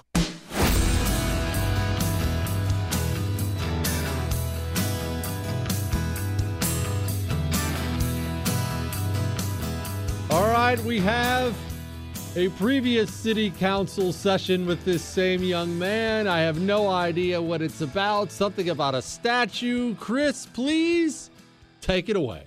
First, I just want to say I'm truly honored to be here. Uh, to be in a city where you can have a surf session and then go to a city council meeting within the span of an hour, I think that just shows that the American dream is still very much alive. So thank you. All right, to the serious stuff. I, uh, I stand before you here today in the midst of gnarly times. I'm a freelance journalist, and after interviewing hundreds of people, I've witnessed firsthand the ever growing divide between Americans and families torn apart over political differences. It's in times like these we need a unifying figure we can all turn to, a beacon of headlights that can guide us down the dusty road. I was 11 years old when my first love, Ashley, betrayed me by moving to Newport Beach. I felt lost, alone, bummed. And it was in that melancholy that my dad took me to see The Fast and the Furious, where for an hour and 47 minutes I transcended my worries because I had just met my new hero, Paul Walker. Afterwards at Carl's Jr., I thought about what Paul taught me. I think the most inspiring thing was the fact that even after Dominic Toretto beat him in that first race, Paul still managed to bed his sister. Pretty inspiring. And another thing is the fact that he still saved Vince, even though Vince was flexing on him the entire movie and questioned his love for tuna sandwiches, um, which I think is a true testament to his character. And I just want to go off book here. You know, it wasn't just Fast and the Furious. He inspired me in a ton of other movies as well. Uh, Skulls, Meet the Deedles, Eight Below, Into the Blue, Varsity Blues, just to name a few, and that rhymes. Paul's on screen legacy was unfortunately cut short. But that does not mean his impact on society must be cut short as well. Detroit has the Robocop. Philly has Rocky. We need Paul Walker. That is why I'm proposing that the city erect a 12 foot tall steel statue of Paul Walker on the pier. And I'm also proposing that it be sculpted by none other than Damien Ortega, best known for his installation of White Cube 2003. Uh, the new Fast and the Furious is fast approaching. It comes out next month, and so we don't have much time. Um, so I'm just going to ask you guys straight up how can we get started?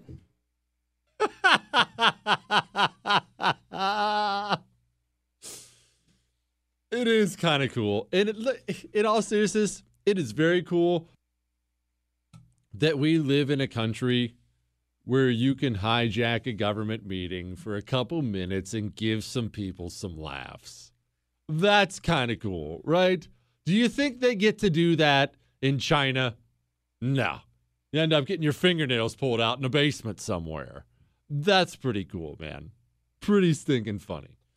Now, as you know, I tell you all the time about subscribing to my show because Chris podcasts the show right after the show. I tell you about subscribing to it. I mean, you can listen to it on iHeart, Google, Spotify, but subscribing on iTunes, leaving a five star rating, and writing a review, especially about how handsome I am. It helps the show grow. It just it's it's it drives management insane that you continue to talk about how handsome I am. They've asked me to stop several times and I will not, so that part makes me laugh. But it's just fun. It's funny and it's good for the show. And we pay homage to the good reviews on the show. However, we were scolded, scolded this time, Chris. Are you ready for this? The title of this review is Berry Cobbler with no info with an exclamation point and a question, so you know he's upset. This is one of the best food podcasts in my catalog. I look forward to it every morning. It's interspersed with history and political stories, which is fine, whatever. but I get annoyed when the host doesn't detail some of the food recipes. He said he makes the best burger and gave no info. Then he went on about his wife's homemade ice cream and Berry Cobbler with no info and a bunch of exclamation points on this one. I need to know how strapped he is because I plan on some on getting some of that cobbler, and I'll get it. I'll get it. I'm dying. Absolutely dying. You people kill me, man. You absolutely kill me. What a bunch what a bunch of goofballs you all are. You are genuinely a bunch of goofballs. It murders me. I feel like Chris, I feel like we have the biggest meathead audience out there, and I have no idea how that happened. Shut up, Chris. Don't don't point fingers at me. But it's hysterical. and I'll get it. I'll get it. So apparently, I thought I've done this before on the show, given out my burger recipe. I know I've done it at least once, if not twice. But this, I guess, needs to be a regular thing, which makes sense. We continue to pick up cities. You know, we've picked up Albuquerque. Albuquerque. We've picked up Charlotte. We conti- the show continues to grow nationally because it's not a podcast, by the way. It's a terrestrial radio show that Chris podcasts after the fact. Apparently, I need to address the burger situation. As you know, I'm hesitant to brag on myself. I'm the Oracle. I'm the shogun, but I'm very humble at the same time. You know, I'm a man of few talents, but I'm honest about the talents I have. I make the greatest cheeseburgers in the world, and it's something you can do if you follow this step by step process. Do not improve it, do not adjust it. I'm going to be emphatic about this throughout the show because I've had so many people they'll they'll email me pictures of it or they'll they'll they'll they'll send me a, a, a, thing on Twitter or Instagram and say, "Hey, look, I made your burgers," and I look and it's nothing like I just described. If you want to make your burgers, then you make your burgers. If you're going to make something and call it my burgers, then it better be my burgers. I'm not trying to be a jerk, but I am a jerk. I can't help it. What I'm about to tell you is not open for your own personal interpretation. This is not art. This is science. I have developed the. Shut up, Chris. I have developed this over. Oh, gosh. What is it, 2020 now? It's been 15, 16 years I have made this. It has advanced and developed over time. Again, when I say I take this seriously, I take my cheeseburgers very seriously. How many things have you ever done for 15 or 16 years? Some, I'm sure, unless you're one of the kids that listen to the show and you're not alive for 15, 16 years. But just know this you do anything for 15 to 16 years, you've pretty much figured out how to do it. I can't stress that point enough. Make the burgers the way I tell you to make the burgers. Clear? Savvy? Let us begin. You must go to the grocery store. Meat, obviously, an important part of the burger, not the only important part of the burger. It is an important part of the burger. You need to get the fattiest ground burger humanly possible. This is not your wife's burger. This is not your, I'm really trying to lose 20 pounds burger. It is important, and we'll get to why in a little while, that you get the fattiest burger possible. Most of you, that's going to be 80 20. I'm blessed to live in Texas where I can get 73 27, and that's what I buy. Hang on.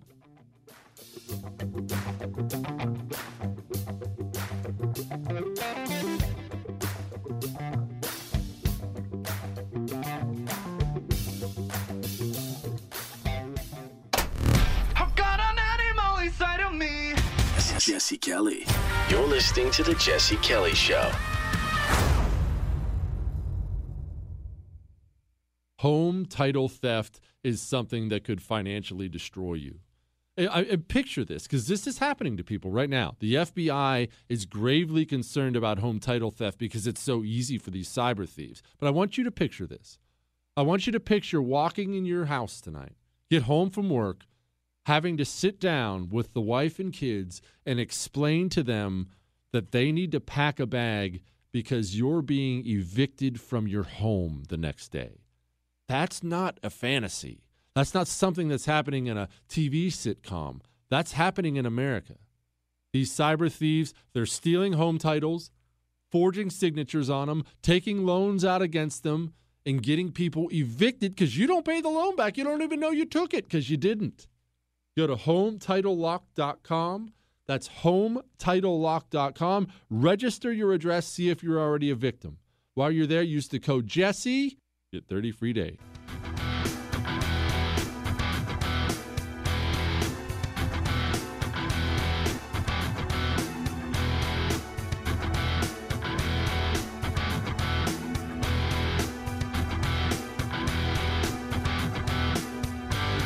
I want you all to understand what I deal with on this show on a daily basis.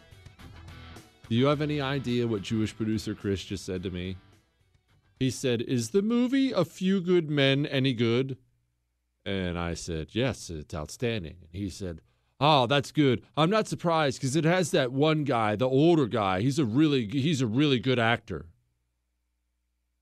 I said, Are you talking about Jack Nicholson? Yeah, yeah, that's the one. I can't deal with this anymore. I can't deal with this level of idiocy anymore. It's like you were born and raised in Siberia with no access to electricity in the real world. That old guy, that's a legend. That's Hollywood royalty before Hollywood got all stupid and weird. I mean, don't get me wrong, Nicholson was very weird but before they all were going for woke points, when actors were just insane rock stars, that was Nicholson. What's wrong with you? Gosh. Back to my burger. The fattiest burger possible. You then need to make your way over to the cheese section. You need to bypass all the real cheese and walk right over to the American cheese slices. I am not anti real cheese. I eat gobs of it of all kinds, you name it. Basically, anything beyond ricotta, I'm I'm eating it. Provolone, sharp cheddar, mozzarella, pepper jack, Colby jack. I, I like it all. Blue, I eat blue cheese. I, I eat all of it. For burger purposes, you eat American cheese on your burger. It's perfectly melted. It complements all the flavors right. American cheese on the burger. You move on from the cheese section. You move to the bun section. This is not an afterthought. I see people every time I'm in the bun section of the grocery store, I see people walk by look, grab the first packet they find, throw it in the cart, and move along. And honestly, I'm tempted to start scolding people in the store. The bun is critical, critical for the cheeseburger, for the hot dog, for whatever. It must be fresh or it ruins the whole thing. Take the time and stick your fingers in the buns. You must finger many of the buns. You have to look for the date.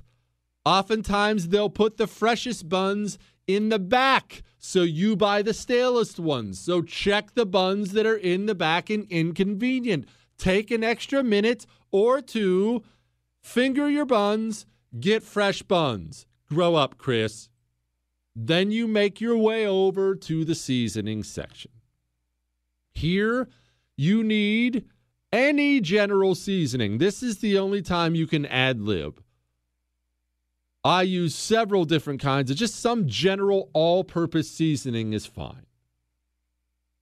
Grab that, throw it in.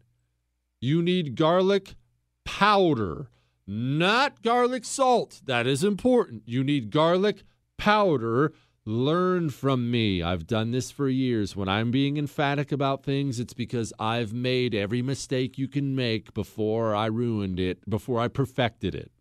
Garlic powder. Then you head to the hot sauce section, and here we have the star of the show, and for the thousandth time, not open to interpretation. You will buy Chipotle Tabasco sauce. Not regular Tabasco sauce, not this off brand Tabasco sauce, not this random Chipotle sauce from here, random Chipotle sauce from there. You will buy Chipotle Tabasco sauce. The last guy who sent me something said, Jesse, I made your burgers, and there's just some normal hot sauce sitting there. I wrote him right back heartlessly. I said, I don't know what you're talking about. That's not my burger. Chipotle Tabasco sauce, period. You take all that stuff home. Now, set all your burger out in a cookie tray or however you want to do it. Even a big bowl will work. And it's time to mix in all the ingredients. The ingredients do not go on, the ingredients go in. So you add some general seasoning. Don't stress about adding too little. You should stress a little about adding too much. You can oversalt this burger.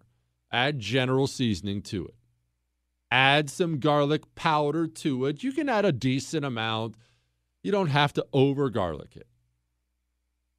Now comes time for the Chipotle Tabasco sauce.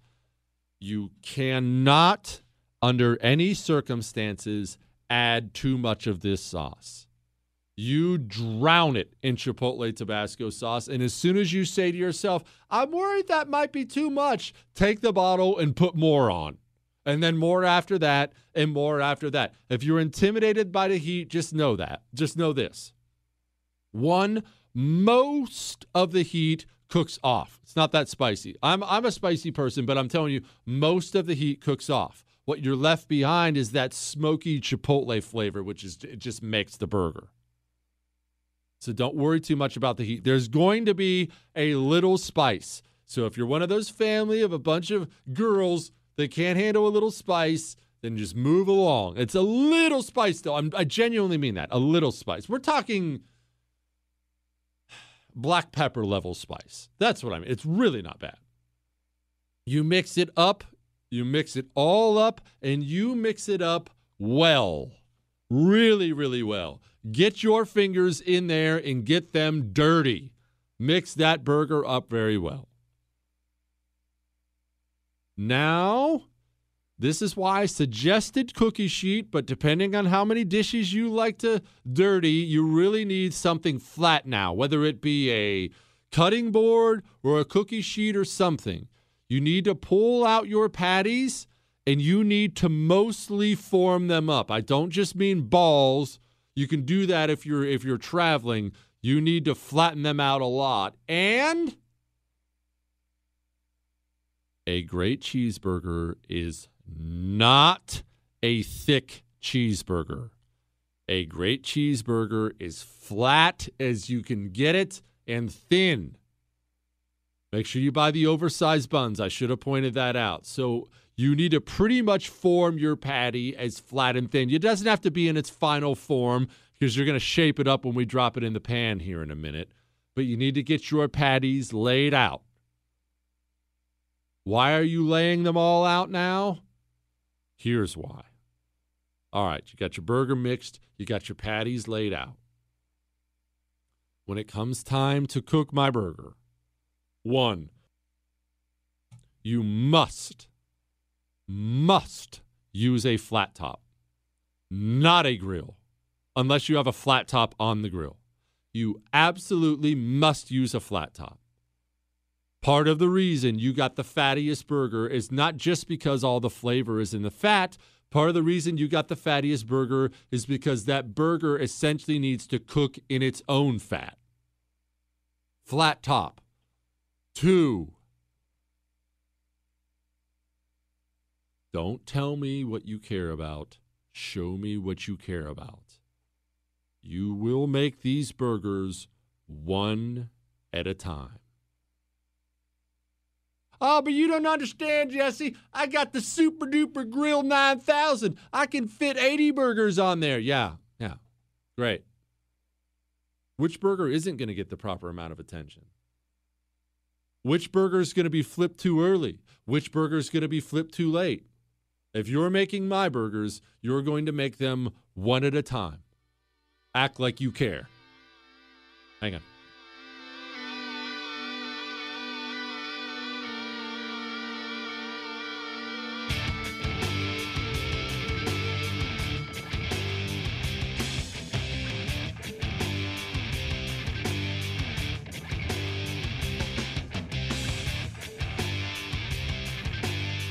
goldalliance.com. Remember that. Gold Alliance has an A plus rating with the Better Business Bureau, and what they can do for you is they can get you a gold IRA. You worked hard for that money, right? You did. And not only that, you made the sacrifices necessary to set money aside. You could have spent every dime, you chose not to.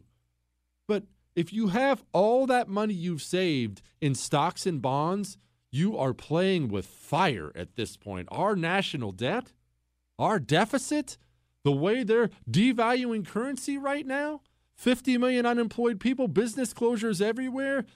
Don't lose everything you've worked hard for. Go to goldalliance.com slash Jesse. That's goldalliance.com slash Jesse. When you do that, you can get up to $5,000 in free gold and silver coins goldalliance.com slash Jesse.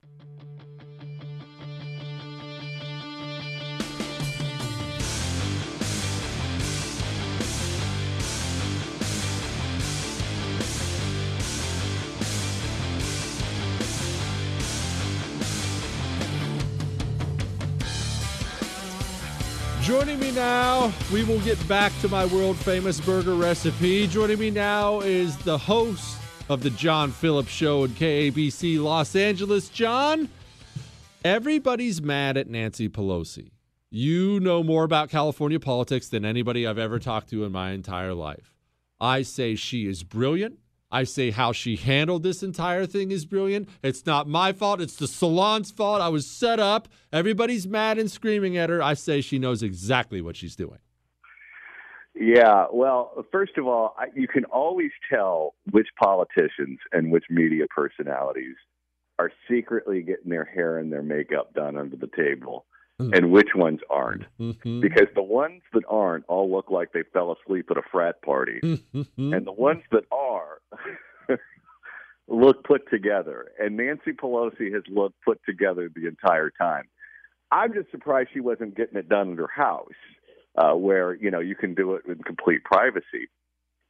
I don't think she planned on any of this happening. However, I can tell you the behind the scenes line that her office is pushing to the California Press Corps.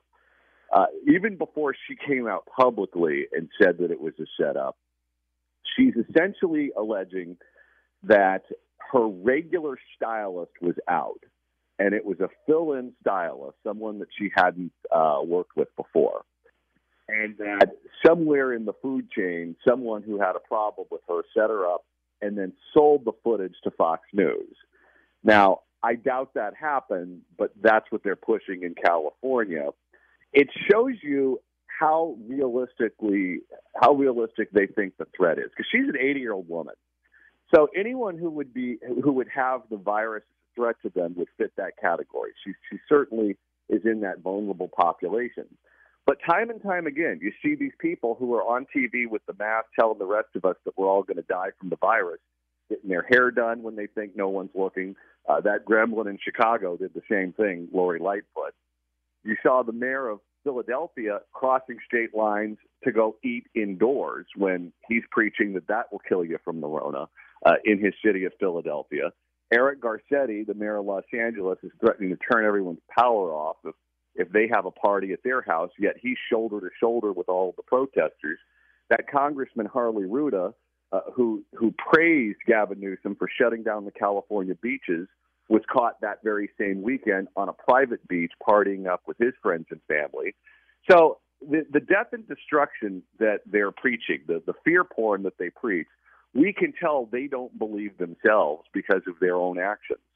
So it, it, it, part of me says it's a good thing because if they don't actually believe it, then the day after election day, they might all flip and we may be able to go back to life as normal. Does she get any blowback? First of all, you know what? I need to know. How did she get there? How did she? How, I, I, how did she rise to Speaker of the House? I find it fascinating. The most unlikable person in the United States of America is the Speaker of the House. How did she do it? I admire it. She raised money. Um, her husband, Paul Pelosi, is a banker, and she was chairwoman of the California Democratic Party before she was ever elected to Congress. And she got that job because she could raise more money than anyone else. And when she was elected to Congress, she would travel around the country calling her rich banker socialite friends from San Francisco and get them all to write checks. And then they all became indebted to her. Indebted to her how? People find this process fascinating. What do they owe her? What does she owe them? How does it how does it work? What's the dark underbelly of it?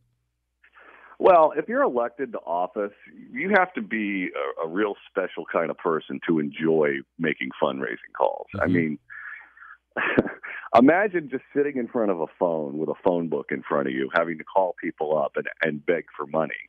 Uh, they all hate it. So when Pelosi comes into town and makes it rain, she becomes your best friend.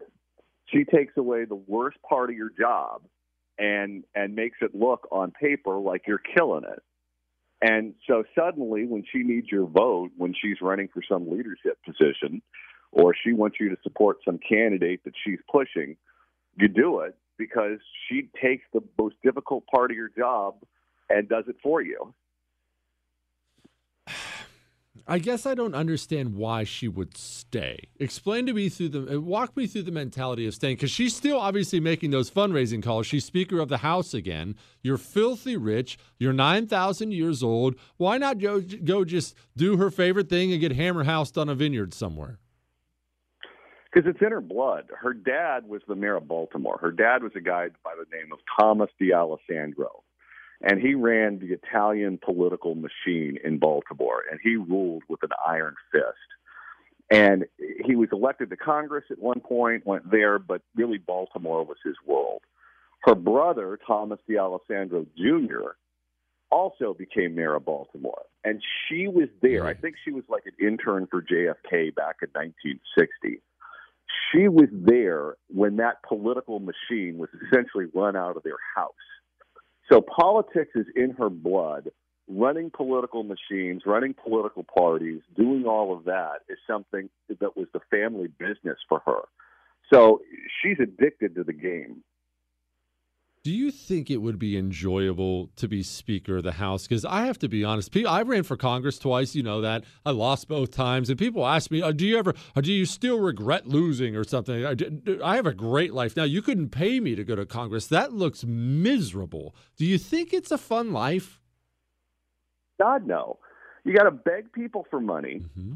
You have to sit on a plane. Imagine putting your keister in a middle seat and coach every single week to go up to Washington D.C.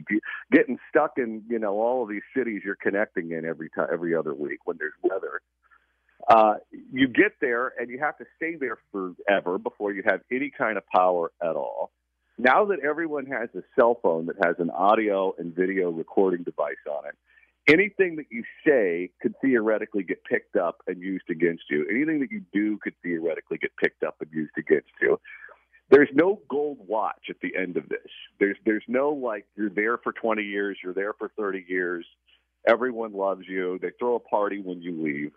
You usually leave office as some kind of unemployable pariah because you got mm-hmm. caught doing something mm-hmm. sometimes you get in trouble for for honesty. You get in trouble for telling the truth. So it's not even like it's just a scandal that could take you out. You just could say the the right thing at the wrong time, and that's the end of you. Not bad if you're a Democrat, though. yeah, well, they have the media covering for them. Republicans, not so much. It's like, you know, look at the double standard. Katie Hill is this congresswoman from from California that had to leave because she was in the throuple, and there are all the pictures of her like doing doing someone's hair in the nude. Yeah, I've been applying to be your next intern. staffer. And they backed her up like she was this this horrible victim of revenge porn, and it was like the evil people that came after her. But how long before her did almost the exact same thing happen to Republican Congressman Aaron Schock, and they just all participated in the pile-on? Like there, there was no "you're a victim" sort of sort of storyline for him. It was just they couldn't wait to just kick dirt on his grave. Well, the Schock thing though, Schock Schock was a weird story because he was one of those things. uh, These guys that are tortured with themselves, I'll never understand. Schock was gay. He was in Congress when I was running for Congress, and everybody knew he was gay. Everybody talked about it. Everybody knew it. It was the most open secret in the world. But he was hiding it, or it wasn't one of those things he was open about till he left. And so I've never understood politicians who do that. The more you run, the more you expose yourself. You're better off just being honest about it. Yeah, and there are no secrets anymore. I mean, there's just there's nothing. Uh, you know, any sort of financial deal that you have that you want to keep hidden, it's going to come out because everything is memorialized I'm- electronically now. I'm, The sex stuff that's coming out, you can't keep anything. I'm I'm glad I don't live in that world. John Phillips, the John Phillips Show, KABC. Thank you, my friend. Hey, thanks for having me, and I can't wait for that recipe. See you, brother. The recipe continues in a moment.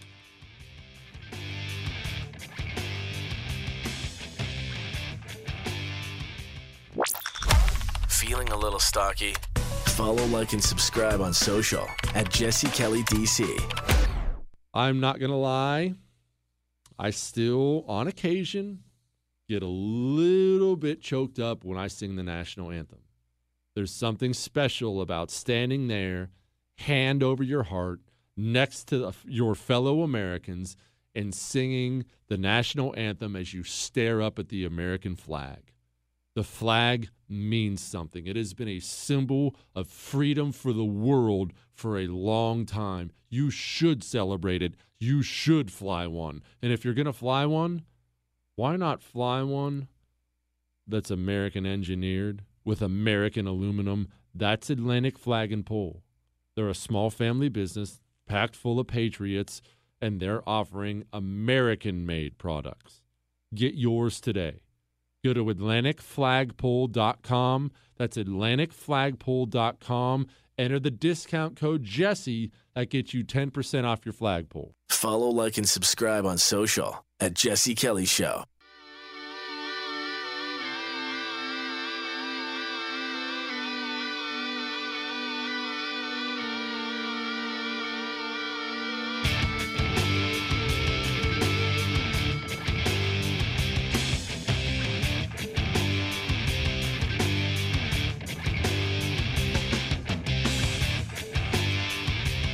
The burgers are made individually, one at a time. Why do you think cafeteria food sucks? Why do you think buffet food in general is not the best quality? Why do you think wedding food sucks? Banquet food sucks? Because it's mass produced because this steak's going on this time and this steak got pulled off too early and this steak got pulled off too late and and oh this one ended up sitting in the warming tray a little too long. This one came off right away. You cannot give each in each and every individual meal the attention it deserves if you're mass producing anything. The burger is important enough to be made one at a time.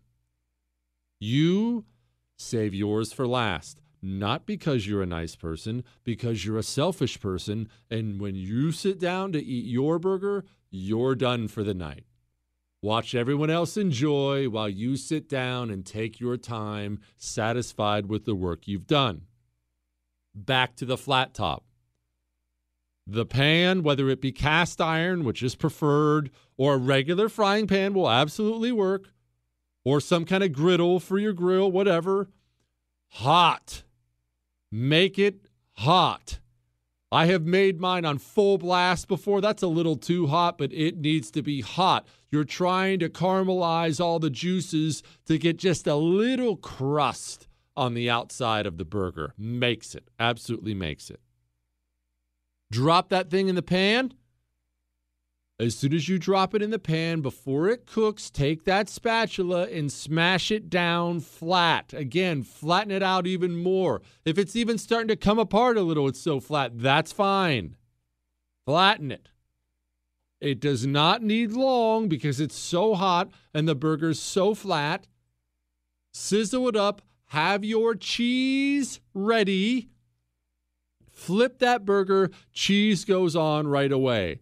I am a two slice man on my cheese. Full disclosure, they cook so fast, I often take a little pan cap and put it on the burger, over the top of the burger, as soon as I place the cheese on it, because the cheese needs to be melty. I cannot believe I have to explain this to people, but there are actual restaurants out there who serve cheeseburgers with an unmelted piece of cheese on it. How dare you?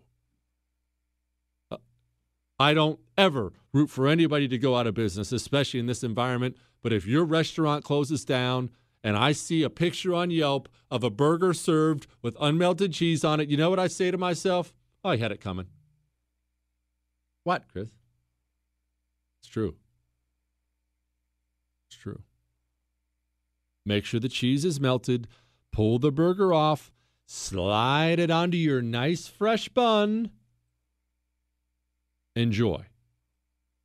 I eat certain condiments on my burger when I'm out and about. Now, I don't do lettuce and tomato, it's not a salad, but I'll have mayo on a burger or some shut up, Chris, or some you know some kind of random you know special sauce or something. I like that. That's fine. So let me clear, be clear. I'm not anti-condiment at all. My burgers, the one I just laid out for you, are so fantastic. I don't eat them with anything on them. I throw that burger right on the bun, bun on top, give it a second to get to know, give everything a second to get to know each other, and just enjoy it. You can laugh at me and say, oh, Shogun, you're the best, but I don't know if this is going to be any good. It's been years, and I'm not exaggerating when I tell you this has been independently verified several times. I make them for friends, I make them for neighbors, and unprompted. In fact, the last time I made them for my neighbors across the street, they devoured them, and the uh, 16, 17 year old boy they had comes out and says, this is the best burger I've ever made in my I've ever had in my life. How do you make these? And as a graduation gift for him, I included all the ingredients in written step-by-step instructions on making my burger as a graduation gift. Not making that up.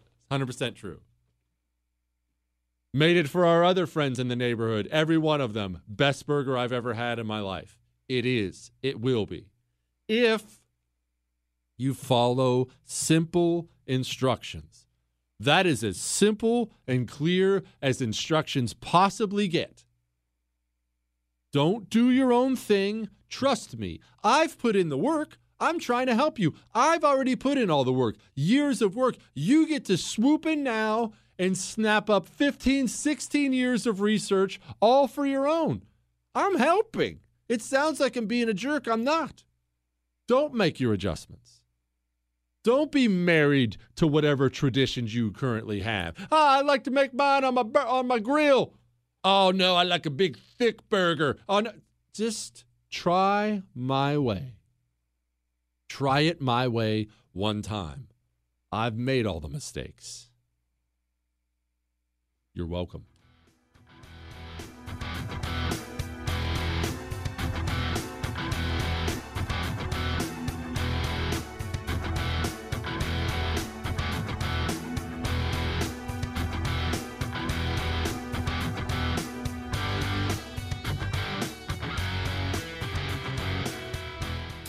One in three adults has prediabetes. One in three. That means it could be you, your football buddy, your football buddy, or you, your best man, your worst man, you, your dog walker, your cat jogger.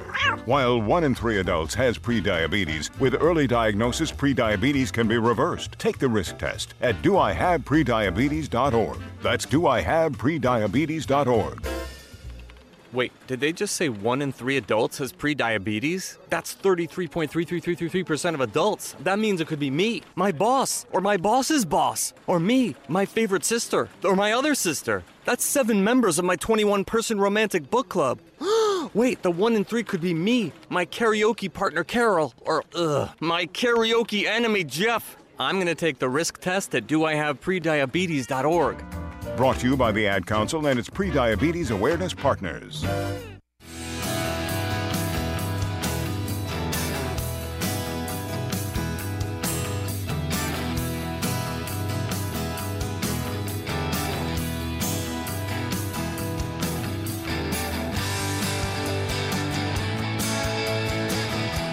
You can catch the entire show. It's podcasted immediately after the show on Google, iHeart, Spotify, on iTunes.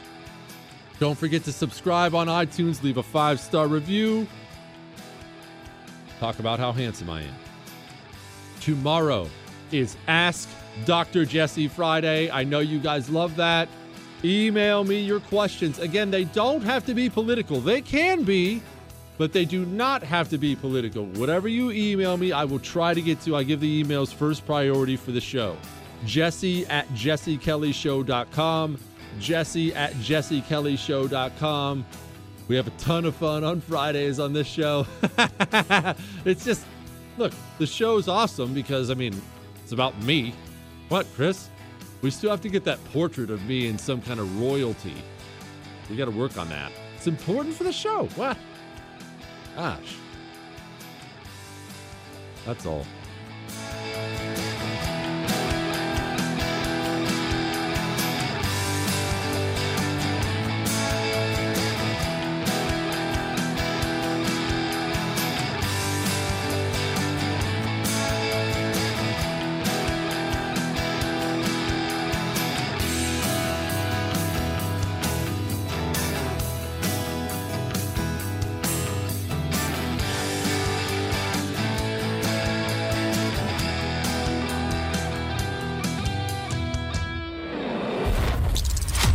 Jesse Kelly Show. You don't have to dip forever. You know that, right? You don't have to smoke forever. And the reason I say it like that is I have been that guy. I, I've been that guy. I dipped for so long. And what would happen is I would decide I'm going to quit. Ah, it's bad for me. I'm going to quit. I'm a man. I don't need any help. I'm just going to quit cold turkey. And I would fail time and time and time again. I tried things like the patch. That didn't work. Gum, Uh, sunflower seeds. I, I tried it all. It's just a matter of finding the right thing to help you quit. That's Jake's Mint Chew. Go, put in your dip. Just make sure it's Jake's Mint Chew. It's tobacco free, it's nicotine free, it's even sugar free. And I highly recommend, just a personal choice, I highly recommend their CBD pouches because it really helps take that extra edge off. Get a jakesmintchew.com. That's jakesmintchew.com. Make sure you use the promo code Jesse at checkout. When you do that, you get 10% off.